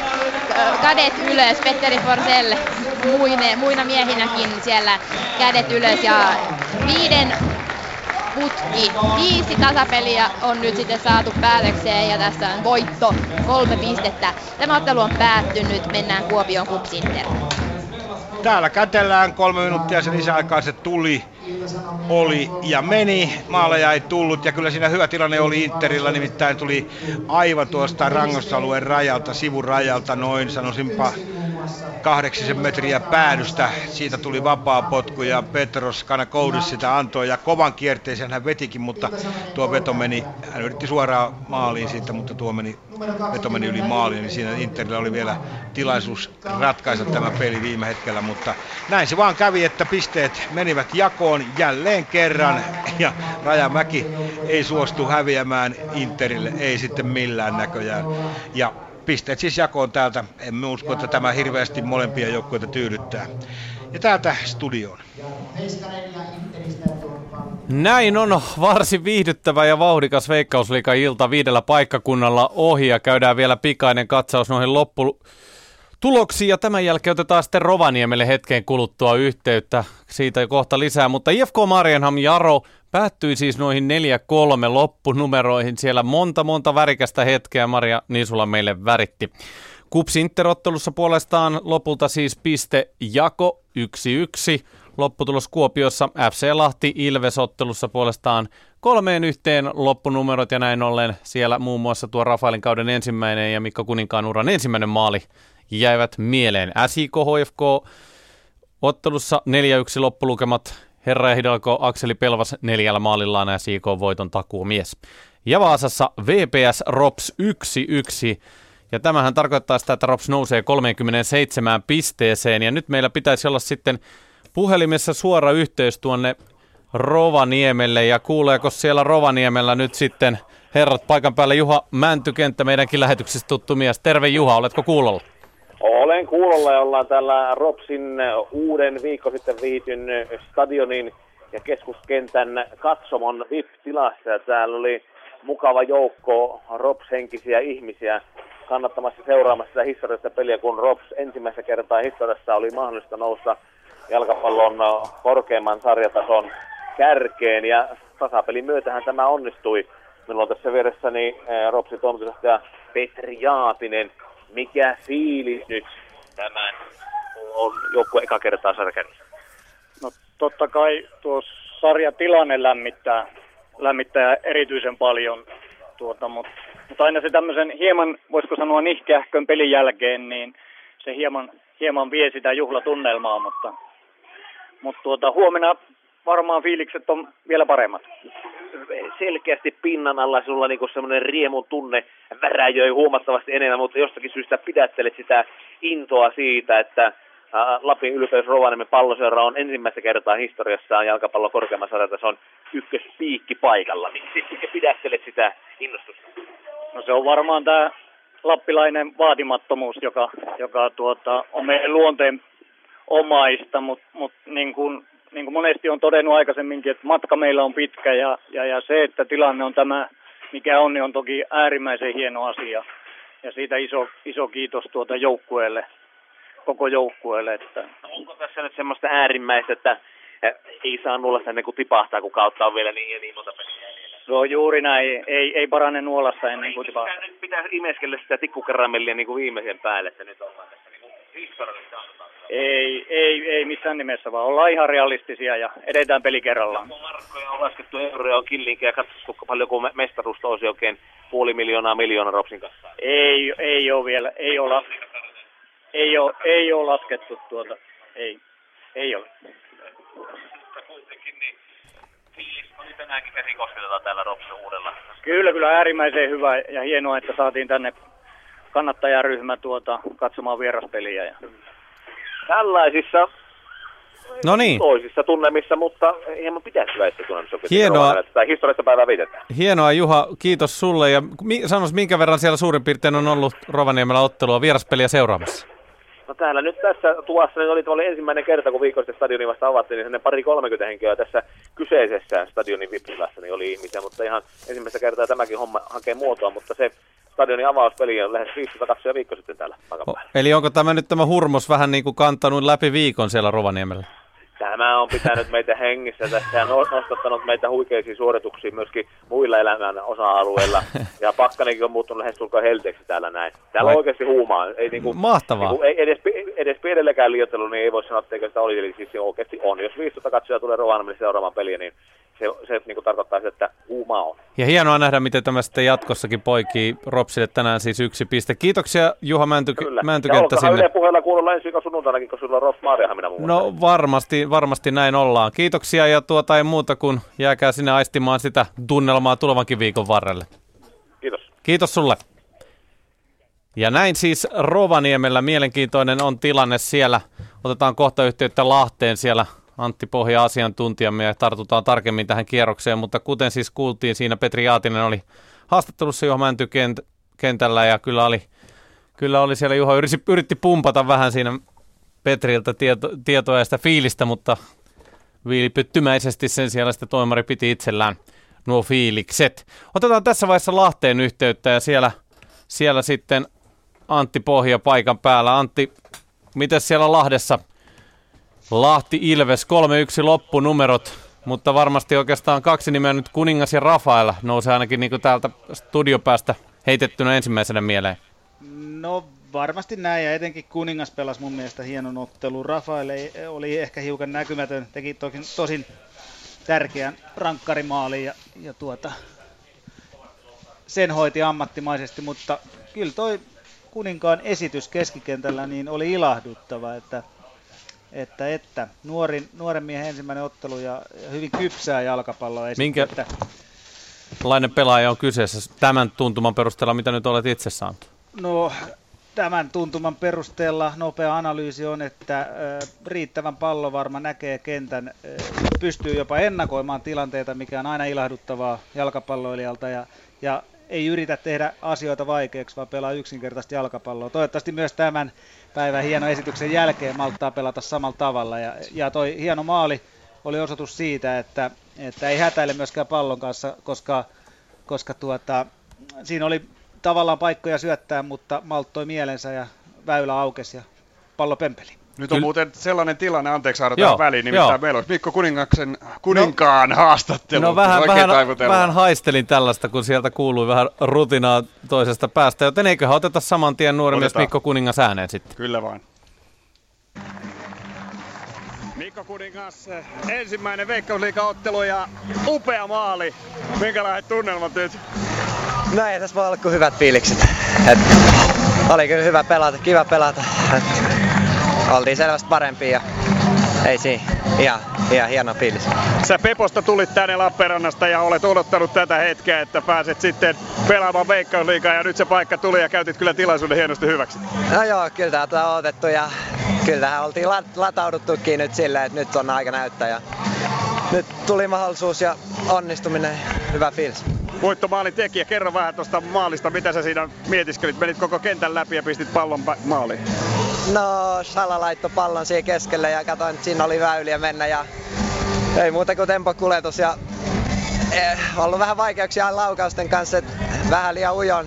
Ajattelin pistää nyt menemään, lähti vähän sellainen heikko, mutta onneksi meni maaliin. Mitäs tuosta nimestä, niin sä oot varmaan siitä saanut kuittia, että Lahti on tullut uusi kuningas useampaakin kertaa. Onko jo kyllästymiseen asti? no saasin kuittia jo koko ajan. Et se ihan tottunut kyllä tässä juniorista asti, että siitä tulee. Ei siinä mitään. No ei mitä, sähän, sähän otit ton tittelin nyt itsellesi tässä haltuun. No en tiedä, onko vielä yksi kuningas kuitenkin. Et menehän siihen aikaan vielä, että siihen saa oman nimen ansaittua. Milloin sait tietää, että olet avauskokoopanossa? Pari päivää sitten tuli tieto, että harkoissa, että, että onko valmis avaamaan. Ja, että sille, joo, Sä oot pelannut siellä FC Lahti Akatemiassa, eikö niin tähän asti? Joo, tähän asti mennyt siellä. Eli pelituntumaahan oli hyvä ja senhän näki tuosta sun esiintymisestä, että pelituntuma oli hyvä. Joo, on saanut pelejä alle hyvin, että et ei siinä mitään ihmeellistä. Miltä tuntui 18-vuotiaasta kaverista, jännittikö ennen matsin alkua normaalia enemmän? No ei oikeastaan jännitti vaan silloin, kun sai tietää, että silloin vähän jännitti, mutta tässä pari, nyt pari viimeistä päivää ei oikein ollut mitään hirveät jännitystä. Että siihen vaan latautui niin kuin muihin peleihin ja ei siinä mitään ihmeellistä. Näin siis Mikko Kuningas, kyllä. onnellinen iloinen mies. Ja, ja rokki soi. Joo, kyllä vaan. Hyvä biisi. kyllä vaan. Tämähän on klassinen tilanne, eli, eli loukkaantumiset avaavat portteja ja sitten näitä uusia nimiä nousee esiin aika lailla sieltä. Näin on, se on, se on juuri näin. Ja, ja todellakin, kun ajatellaan, Miikka Mujunen tuolla maalilla, siinä oli kyllä vähän siinä Lahden anteeksi Ilveksen maalissa ehkä hieman osallisena sitä. Kyllä Mika Lahtinenkin voimakkaasti tuli siihen keskitykseen, mistä se Mujuselta sitten putosi kortelle, niin, niin, niin ihan ok suoritus, suoritus Mujuseltakin. Tässä olisi muuten Mika Lahtisen haastattelukin, jos haluat saada sen. No otetaan, meillä ei tässä vielä mu- muilta paikkakunnilta ole haastatteluja tippunut, joten otetaan ehdottomasti myös sieltä Ilvesleiristä. FC Lahti Ilves tänään siis 3-1 loppunumerot ja nyt sitten Ilvesleiristä kommentteja. Kyllä Mika Lada Lahtinen tässä. Kuunnellasta se huuto. Mika Lahtinen 3-1 tappio ja, ja siinä oli hetken aikaa olitte rinnalla, mutta aika, aika vaikea oli tänään. Oli joo, ihan ihan hirveä niin kuin ensimmäinen puoli tunti, mitä Lahti halliti. Sitten saatiin loppuun otetta, saatiin se tärkeä tasoitusmaali ja siitä että pidetään tämä jatketaan tästä niin kuin toiselle puolelle, mutta sitten oli, oliko se viisi minuuttia ja pari maalia ja sehän oli sitten taas vaikea lähteä nouseen. Että, mutta tänään oli siis huono päivä niin henkilökohtaisesti koko joukkueelta tuntui, että kukaan ei onnistunut oikein missään puolella kenttää. Että. Niin, kotona pelit kulkee, mutta vieraspeleissä teillä on ollut tosi vaikea. Joo, että nyt oli pari parempaa peliä ollut tässä alla, mutta tota, tämä oli taas vähän niin kuin sitä alkukauden vierasottelua, että tota, to, tosi, tosi tahmeet oli ja, ja tota, en, en, tiedä sit syytä mistä johtui, että se pitää nyt vähän miettiä. Et tuntui, että oltiin jäljessä koko ajan niin jalka, jalka kuin sitten korvien väliin, että, että oltiin niin kuin oikeastaan koko pelin niin oltiin Lahteen jäljessä. Peliruuhkaa ei ole nyt ollut, mutta oliko teillä kova harjoitusrupeama tässä alla? Ei ole, että nyt meillä on ollut ihan hyvä rytmi tossa, että tota, on ollut jopa pari huili, huilipäivääkin tässä aina arkisin, että tota, ei, ei niin kuin missään nimessä enkä mä halua mitään ruveta selittelemään, että sunnuntaisin pelit kerran viikossa, niin nyt ei voi selittää sillä, että käydään töissä ja niin edelleen. Että tota, itsekin kesälomilla tässä, niin sen taakse nyt ei voi kyllä mennä. Että. No ei muuta kuin sitten keskittyä seuraavaan matsiin. No joo, niin se pitää. Näin on. Näin siinä siis Mika Lahtisen kommentteja FC Lahti Ilvesottelun jälkeen. Ja onko Ato vielä siellä kuulolla? Täällä, totta kai. Tässä on mielenkiintoisia asetelmia siinäkin mielessä, että, että maalintekijänä hyvin tiedät itsekin sen, että nyt, nyt paljon kauden aikana on seurattu tietysti näitä maali, maalipörssin kärkinimiä. Siellä on ollut Kokko Mäkelä paljon puheissa. Nyt tänään Rafael teki avausmaalinsa, sitten jos otetaan toinen pelaaja, Irakli Sirbiladze Kupsin miehistö, josta hänäkin on tottunut yhdeksää maalia iskemään kausien mittaan. Maaleja ei ole tullut. Näkyykö se katsomon asti jo sitten tällaisten kokeneerikin pelimiehen otteissa, että tuska painaa? No näkyyhän se ja tietysti ja vaihdetaan äh, äkkiä pois kentältä, jos ei ala homma toimimaan, mutta tietysti Sirvilatsekin esimerkiksi on saanut aika paljon vastuuta, vaikka maale ei ole tullut. Mutta siinä on aina se toinen puoli ainoastaan asiasta, että kyllähän sitten niin kuin koko joukkueen systemaattinen tilanteiden luominen tai sen puute näkyy siinä, että paljonko niitä maaleja tulee. Mutta totta kai on myös henkilökohtaisella tasolla korjattavaa, jos, jos maaleja ei tule eikä pääse edes maalipaikoille, eikä niitä pysty itse itselleen luomaan ollenkaan, niin tuota, silloin totta kai se näkyy ja tuntuu pelaajan puserossa. Ja sitten jos otetaan po- taas vähän tätä nuorempaa kaliberia seuraavaksi käsittelyyn, Akseli Pelvas, no toki on nyt jo useamman vuoden ollut tiedossa, että miehellä tuota potentiaalia piisaa ja siitä on nähtykin aina – myös näytteitä. Tänään hurjat neljä maalia HFKn verkkoon ja nyt on, on tieto siitä, että Roope Riski on saapumassa myös Seinäjoelle, joten siinäkin aikamoinen duo kasassa.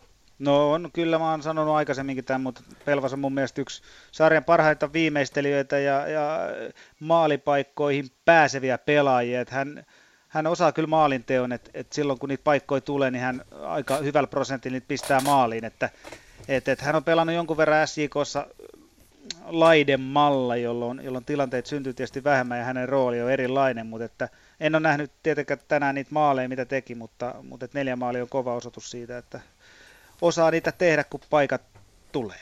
Ja tuossa hetki sitten kuultiin Rovaniemeltä vähän tunnelmia, eli siellä vieraspeliä, Vaasan vieraspeliä oli seurattu tiiviisti. Tilannehan sarjakärjessä on se, että HJK 20 ottelua 37 pistettä, ROPS 19 ottelua 37 pistettä, ja SJK 18 ottelua, 33 pistettä. Eli tilannehan on nyt sen kaltainen, että Rops ja SJK, kun nämä ottelut, joita vähemmän ovat HJK nyt pelanneet, pelaavat, ja jos niistä voitot kairaavat, niin kumpikin nousisi helsinkiläisten ohi. Joo, erittäin herkullinen tilanne Veikkausliigassa tällä hetkellä, että SJKkin erittäin hyvin mukana kärkikamppailussa, vaikka on ollut hiukan vaikeampaa tuloksellisesti viime otteluissa ennen näitä kahta edellistä voittoa. Et nythän taas pisteitä on tullut, mutta kyllä he on niin kuin haastamassa edelleen HJK, että mestaruustaistelussa jopa. Että, et, et, hienoa, että, että kaikki on näin auki ja, ja tuota, jännitys säilyy. Ja Rops tietysti niin kuin herra Mäntykenttä Rovaniemeltä kertoi, mm. niin, niin siellä kaupungissa eletään jopa pientä jalkapallohuumaa ja se on mahtava,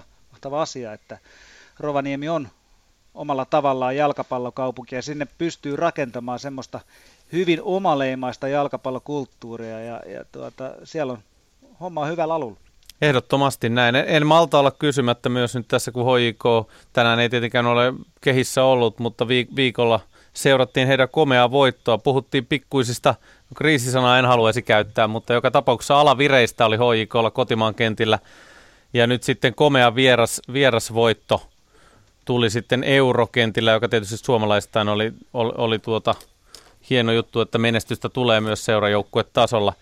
Miten, oliko, voidaanko tästä vetää johtopäätöksiä, että oliko nyt sitten turhaa ehkä tämä huoli HJK kohdalla? Toki kyllähän siinä liikassa useampi peli oli vähän kehnompaa.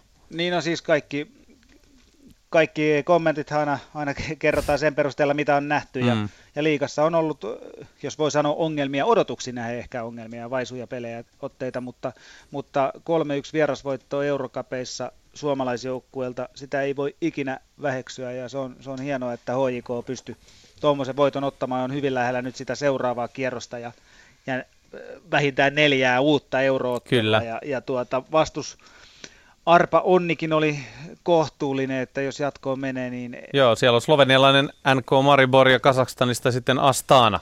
Kyllä, kyllä, ja ihan, ihan varmasti HJK on, on paikkansa näyttää. Tällä, tässä otteluparissa tuli vastaan kumpi tahansa, että, että mikään läpihuutojuttu, tämä, tämä ei ole mihinkään suuntaan, mutta että mielenkiintoisia aikoo HJKlla ja se, että kuinka he pystyvät heidän ongelmakohtiaan paikkaamaan ja, ja vahvuuksiaan käyttämään, niin se on mielenkiintoista nähdä ja nyt sitten tietysti uusin hankinta kanchi vielä, kun he saavat sen jossain vaiheessa mukaan, niin tuota, ehkä HJK on menossa koko ajan kohti parempaa, ja niinhän se usein menee. Mm. Et, et, niin kun heilläkin joukkue muuttuu paljon ennen kauden alkua ja uusia pelaajia täysin erilaisista jalkapallokulttuureista saapuu Helsinkiin ja, ja tuota, vie aikansa ajaa, ajaa omaa pelisysteemiä sisään ja pikkuhiljaa se syksyä kohti luonnollisesti paranee, kun kuukausia on enemmän ja enemmän alla.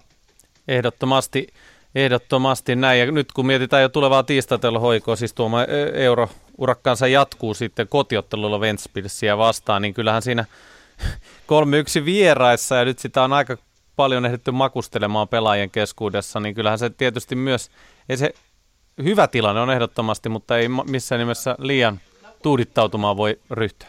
Joo, ei, ei voi tuudittautua, mutta kyllä mä uskon, että heidän ammattilaisuus riittää tässä tässä otteluparissa ottamaan riittävän tuloksen kotikentällä tästä vastustajasta. Että, että mä, mä uskon ihan täysin, että HJK on menossa jatkoa tästä parista. No näin varmasti kaikki siihen luotetaan. Ja tämähän homma menee siis eteenpäin HJKllakin niin, että kolmannen karsintakierroksen ensimmäiset osattelut pelataan 28.7. ja siitä sitten eteenpäin viikkotahdilla mennään suurin piirtein ja ei mennä asioiden edelle hirvittävästi, mutta mikäli hoikko nyt sitten Ventspilissiin pudottaa ja pelaa sitten Mariboria ja Astanaa vastaan, niin helsinkiläiset saavat siis varmuudella, kuten Ato sanoi, neljä euroottelua. Ja vaikka siis tie katkeaisi siellä mestarien liigassa, niin pääsisi vielä tuohon Eurooppa-liigan karsintoihin mukaan. Edelleen odottelemme haastatteluja muilta paikkakunnilta ja nyt tulee juuri korvaan tietoa, että Vaasasta haastatteluita on. Kiitetään tässä vaiheessa Lahden duoa, eli siellä tänään meillä Jari Haapala ja Antti Pohja Kiitoksia teille sinne ja lähdetään tästä Kiitos. sitten seuraavaksi Vaasaan ja siellä hän VPS ja ROPS, Pasi Roimela, joko haastatteluita on saatu sieltä ongittua Vaasasta?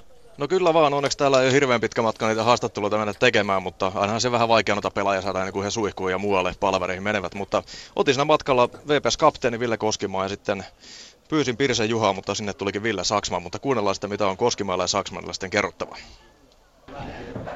No niin, Ville Koskimaa, hiki ainakin on tullut tässä ottelussa. Aurinko paistaa ja päästä päähän mentiin todella kovaa. Pisteet tasattiin kuitenkin 1-1. Joo, raskasta oli tänään kyllä. Että, että tota, jouduttiin tekemään kyllä kova duuni pisteet. Jouduttiin aika paljon puolustuskannalle. Että Ropsi prässäsi ylhäältä ja me ei oikein haluttu pelata. Että, että tota, jouduttiin puolustaa paljon ja menetettiin paljon palloa. Ja sitten tuli omaa päähän, saatiin kirmaata aika lujaa. Että, että, tota, mutta taistelupisteet, et hyvä, että saatiin se. Et. Hyvä alku, heti aika nopeasti kulmapotkusta tuli johtomaali, mutta sitten myös aika nopeasti tuli vapaapotkusta sitten tasotus ja sen jälkeen sitten lukemat päättyi näin. Mutta tuo kulmapotkumaali, se varmasti antoi heti luottamusta sen alussa, kun pari minuuttia pelattu ja heti soi vastustajan päässä. Joo, no se oli rajaheitto, mutta mut tota, kuitenkin joo, se oli hyvä maali saatiin siihen, että harmi, että sössittiin sitten sössittiin tilanne sitten tasoihin, että olisi ollut hyvä, hyvä päästä tota, pitemmälle johdossa. Että, että tota, olisi varmaan avautunut vastahyökkäyspaikkojakin sitten enemmän, mutta ei voi mitään. Kuitenkin yksi piste Ropsia vastaan ja Ropsia on kuitenkin sarjakärkijoukkue ja näytti tänäänkin, että on erittäin hyvä fyysinen liikkuva joukkue, niin ää, tästä kuitenkin varmaan lähtee sitten käyrä kääntymään pikkuhiljaa enemmän ja enemmän ylöspäin. Joo kyllä, Ropsi on, Ropsi on hyvä joukkue ja tällä hetkellä he on meitä edellä, että et, tota, siihen nähden hyvä piste meiltä, et, mutta tota, lähdetään kehittämään omaa peliä. Et nyt on onneksi pikku tauko ja saadaan treenata ja käydä vähän läpi, läpi tota asioita ja eh, ehkä saadaan parannettua meidän pallollista pelaamista, että et tota, ei jouduttaisi niin helvetisti juokseen. Mutta hyvää paikkaan tulee niin tauko nyt. Että. Hyvä, ei mitään muuta kuin suihkuu vaan ja tsemppi loppukauden. Yes, kiitoksia. No siis Ville Koskimaa ja sitten kelataan tuohon äh, Saksmanin No niin, Ville haastatteluun. Saksman, lukemat täällä Vaasassa päättyivät 1-1 ja tuossa jutteli äsken VPSn kapteeni Ville Koskimaan kanssa ja hän sanoi, että he joutuvat todella paljon juoksemaan teidän kanssa, niin kerro vähän, miltä tuo teidän oma peli tänään näytti? Öö, eka puoli oli aika vaikeaa, että Pepsi pääsi iskeen heti aluksi siitä erikoistilanteesta ja tota, sat, sitten saatiin pikkuhiljaa juonesta kiinni, tasoitus siihen ja loppu, loppukin oli ihan ok. Toinen puoli oli sitten täysin meidän, että et, et saatiin loistava drive siihen ja, ja, ja aika hyvä paikka heti alusta asti, mutta mut tänään ei vaan saatu sitä maaleista. Ainakin tosi yleisöön menevä ottelu oli, että oli paljon tapahtumia, tuli rikkeitä, tuli maalipaikkoja ja kaikkea muuta, niin onko tämä nyt sellaista peliä, mitä te olette koko kauden halunneet tarjota kaikille kannattajillekin? No kyllä, että aika vauhilla me mennään joka pallo, että ei me, ei me peli lähdetä koskaan jarruttelemaan, että tä- kaikki annetaan mitä kentälle, kentällekö mennään, niin kaikki antaa itsestään kaikkensa, että, että, että hyvä jos ne ihmiset tykkää, että, että, että kovaa mennään puolia ja toisia ja, ja, ja sehän se vihyttävä on. Te olette nyt tuolla ihan sarjan piikkipaikalla, niin mikä teidän joukkoista tekee niin hyvän? Onko siellä mitään yhtä selitystä vai onko se monien asioiden summa? No varmasti monia asioita, että ei sitä yhtä, jos on vain yksi vahvuus, niin sillä ei, ei, ei tule pitkälle pääsemään. Että semmoinen kokonaisvaltainen pelaaminen joka jätkällä ja sitoutuminen siihen omaan hommaan sekä, sekä sitten kova taistelu ja, ja, ja muutama taitava yksilö, niin se on hyvä, hyvä keitos. Teillä on nyt kymmenen ottelun tappioton putki ja se vaan ilmeisesti vaan ruokkii tuota teidän itseluottamusta otteluottelulta. No totta kai, totta kai, että siihen on, pyritään, että yhtään peliä ei tulla häviää. Et, et, et, se ruokkii itseluottamusta niin kuin sanoit ja, ja, ja totta kai myös niitä kolmen pisteen voittoja, niin niitä pitää alkaa tulemaan, että ei niillä tasapeleillä ei kuitenkaan, kuitenkaan pitkälle sitten mennä. Rupeeko missään vaiheessa tuolla korvien välissä mitalit niin kuin kenelläkään kiiltelemään, vai onko tässä vaiheessa vielä vaan mennä ottelu kerralla? Ottelu kerralla, ottelu kerralla. Että totta, kai, totta kai niitä ajatellaan tietyllä tasolla, mutta mut joka peli valmistaudutaan täysille ja se, se drive, mikä joka matsiin tulee, varsinkin tämän, tämän voitto, voittoputken jälkeen, niin se niin kasvaa kasvamistaan. Että hyvältä näyttää. Hyvä, ei mitään muuta kuin tsemppiä loppukauteen. Joo, kiitos. Hienoa, kiitoksia Pasi Roimelalle sinne Vaasaan. Siinä siis kuultiin VPS Ropsottelun kommentteja ja nyt jatketaan matkaa Kuopioon. Eli siellä Kuopiossa Kari Salmela on saanut haastateltavia. Kyllä vaan, Henri Lehtonen Interiltä ensimmäisenä ja sitten Miikka Ilo Kupsilta toisena. Kuunnellaan mitä herrat miettivät. Henri Lehtonen, ei vieläkään voittoa Rajamäen rykmentistä. Ei, että tänään oli oikeastaan se, se mitä eka puolella oli puutteita, niin oli positiivisesti se, että pystyttiin niitä parantamaan toka puolella. Toka puolella peli oli selvästi parempaa ja päästiin 1-0 johtoon ja valitettavasti sitten tota, niin, taisi olla kulman jälkitilanteessa, mistä Ilo pääsi pistässä se pari kolmella pompuun, se meni meidän maaliin pari kolme jätkän läpi, että se oli vähän harmittava takaisku sitten siihen vaiheeseen. No toisaalta se oli, Kupsikin oli vähän unessa siinä, kun te rakentesitte kovan tilanteen, mutta pujottelukäppänä ne, he olivat siinä kohtaa. Ja upea tilanne ja komea maali kuitenkin teille tuo ensimmäinen maali, mutta vähän Kupsin nukaruksen jälkeen sekin tuli, että vähän tasainen menivät ne sitten. No en nyt sanoisi niinkään, että tota, kyllä mä näkisin, että se oli meidän hyvyyttä sitten, että me lähdettiin paljon terävämmälle alalla toka puolella ja pelattiin selvästi paremmin mitä eka puolella ja vältettiin oikeastaan niitä virheitä, mitä eka puolella tehtiin ja pystyttiin petraamaan. Sitten taas se, että olisi pitänyt ehkä sit saada toinen maali tai sitten se, mikä tällä kaudella monesti ollut, että me ei pystytä voittamaan pelejä 1-0. Että taas tuli tommonen vähän onnekas pomppu vastustajalle. Niin, vähän edellinen peli meni samalla lailla. Teillä oli toki paikkoja, siellä oikein kunnon paikkoja edellisessä pelissä, mutta silti kolme pistettä jäi saamatta. Onko tuo vähän painetilanne teillä? En tiedä, mutta tota, tarvii varmaan jotenkin analysoida näitä meidän toisia puolia aikoja sitten. Tota, niin yleensä ollaan kotoa pelattu paremmin eka puolella ja to, toka puolella ja sitten tota, niin, ollut huonompi, mutta tänään tässä oli toka puolella paljon paremmin. Jotain maagista on. En tiedä, en tiedä. Jotain siinä tuntuu olevan noissa tokas puolessa, että ei oikein natsa meille. Hmm. Hyvällä jalalla te tulitte tähän matsiin ja siinä oli ilmeisesti sovittu homma, että kupsia prässätään vähän korkeammalta. No joo. Kuuluuko se teille normaali kuvio?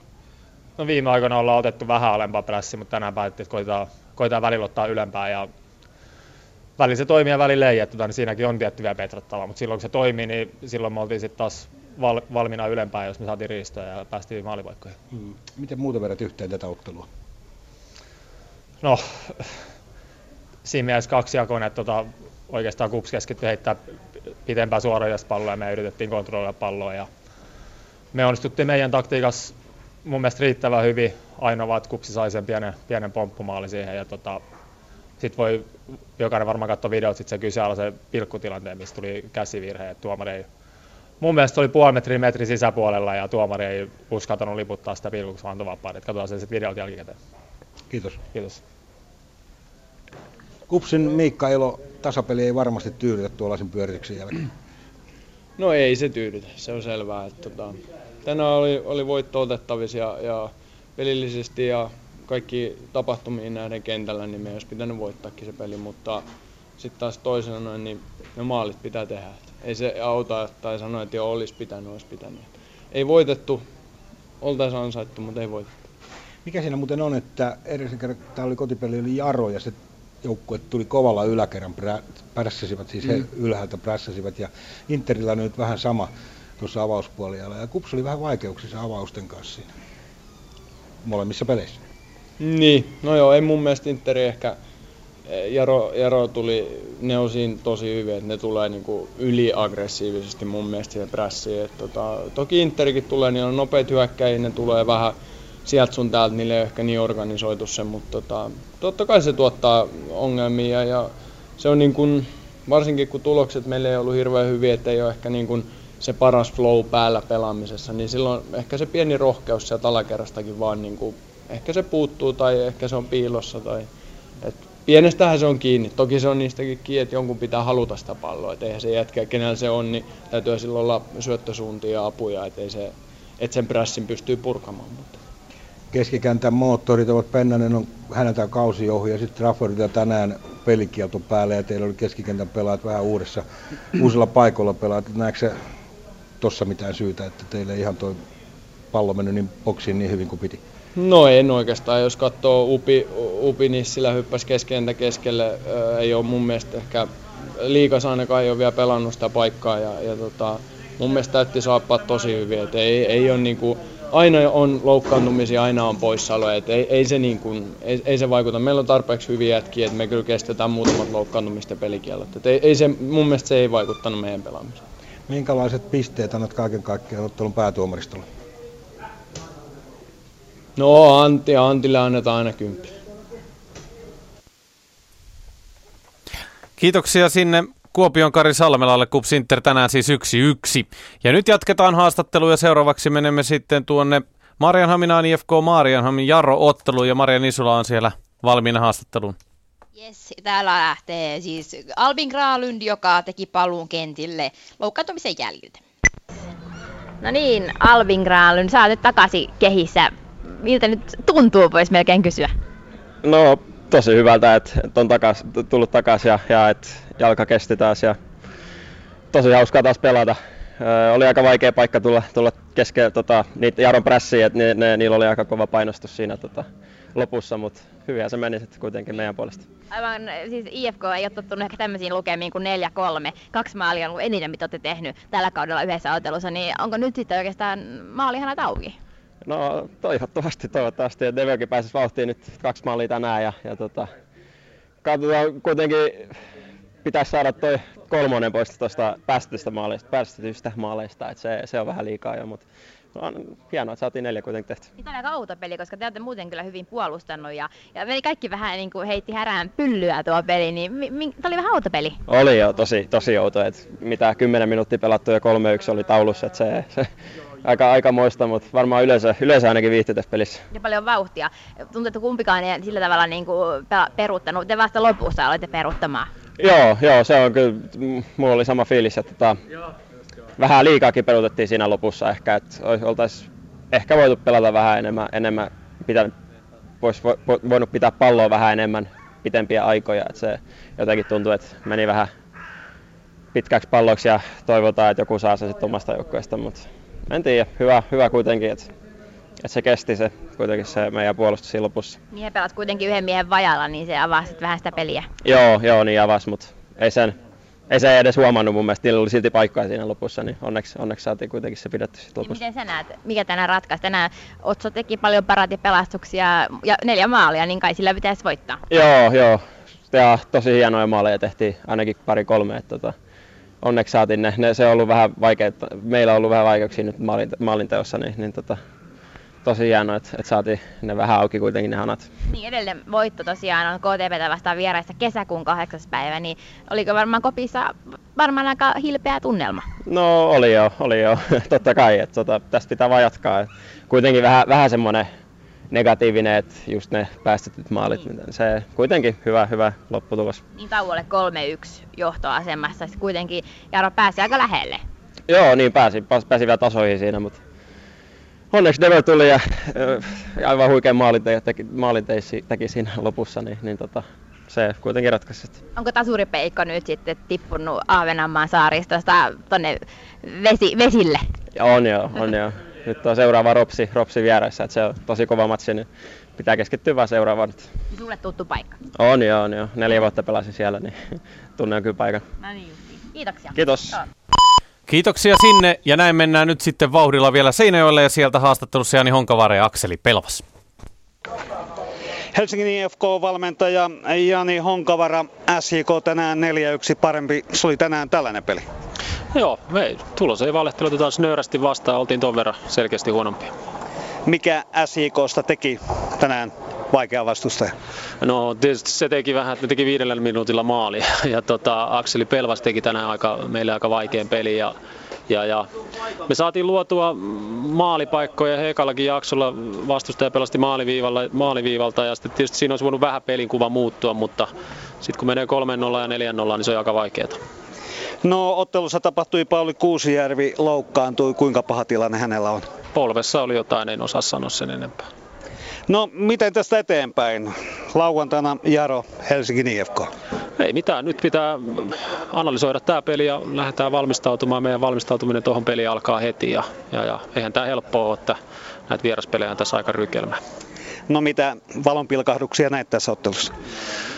No ei tässä on oikeastaan viimeinen, viimeinen tota, 20 minuuttia voi sanoa, että se oli meiltä normaalia peliä. Että me oltiin alussa, alussa oltiin ihan, ihan lähtötelineessä, se oli selkeästi huono meiltä se, huono se pelin alku, ja kun se näkyi noin selkeästi sitten tulostaululla, niin, niin, niin siitä oli, sit me vähän yritettiin muokata prässiä ja tehdä tarvittavia toimenpiteitä. Ja tietysti noin loukkaantumiset ei sitten yhtään helpottanut sitä, mutta, tota, mutta tämmöistä tämä jalkapallo ja sen valmentaminen välillä on. No kiitos tästä. Kiitos. SIK on Akseli Pelvas. SIKlle voitto 4-1. Teit kaikki maalit. Kerrohan päällimmäiset ajatukset. No joo, onhan tuo aika unohtumaton homma tietenkin, että tuota, harvoimmista voitto kaikin puolin. Tuleeko vastaavaa ottelua aiemmin mieliin? No ei ole, ei ole tuota liikatasolla ainakaan tullut ikin neljä tehtyä. Et kolme kerraa ja kakkosessa joskus on muistaakseni neljä tehnyt, mutta tota, siinkin mielessä aika, aina, aika ainutlaatuinen homma. No kerrohan tuosta SJK pelin alusta. Siinä oli heti painetta pari minuutin aikana. No joo, me päätettiin, että lähdetään, lähdetään heti kova, kova peli ja saatiin siinä hyvä, hyvä pressi päälle, saatiin hyvin paljon ristoa, hyviä paikkoja ja maalikin siinä viiden minuutin aikana ja tota, kaikin puoli meni, meni aika käsi, käsikirjoituksen mukaan. No Helsingin IFK, oliko se odotetunlainen? No, no tietyssä mielessä oli jo, että tota, kyllä, me, kyllä me aika hyvin oltiin skautattu, että millainen joukkue sieltä tulee, että tota, hyviä, hyviä yksilöitä ja, ja, ja tiedettiin missä, missä he ovat vaarallisia, mutta tiedettiin myös heidän heikkoudet ja niihin, niihin tänään iskettiin ja siinä näkyy, näkyy tämän ottelun tulos. Näin siis tänään Veikkausliikassa viisi ottelua, 20 maalia kaiken kaikkiaan yhteensä. Kiitoksia seurasta, minä olen Aaro Linnalaakso ja äänitarkkailijana tänään Raimo Utriainen. Oikein hyvää illan jatkoa.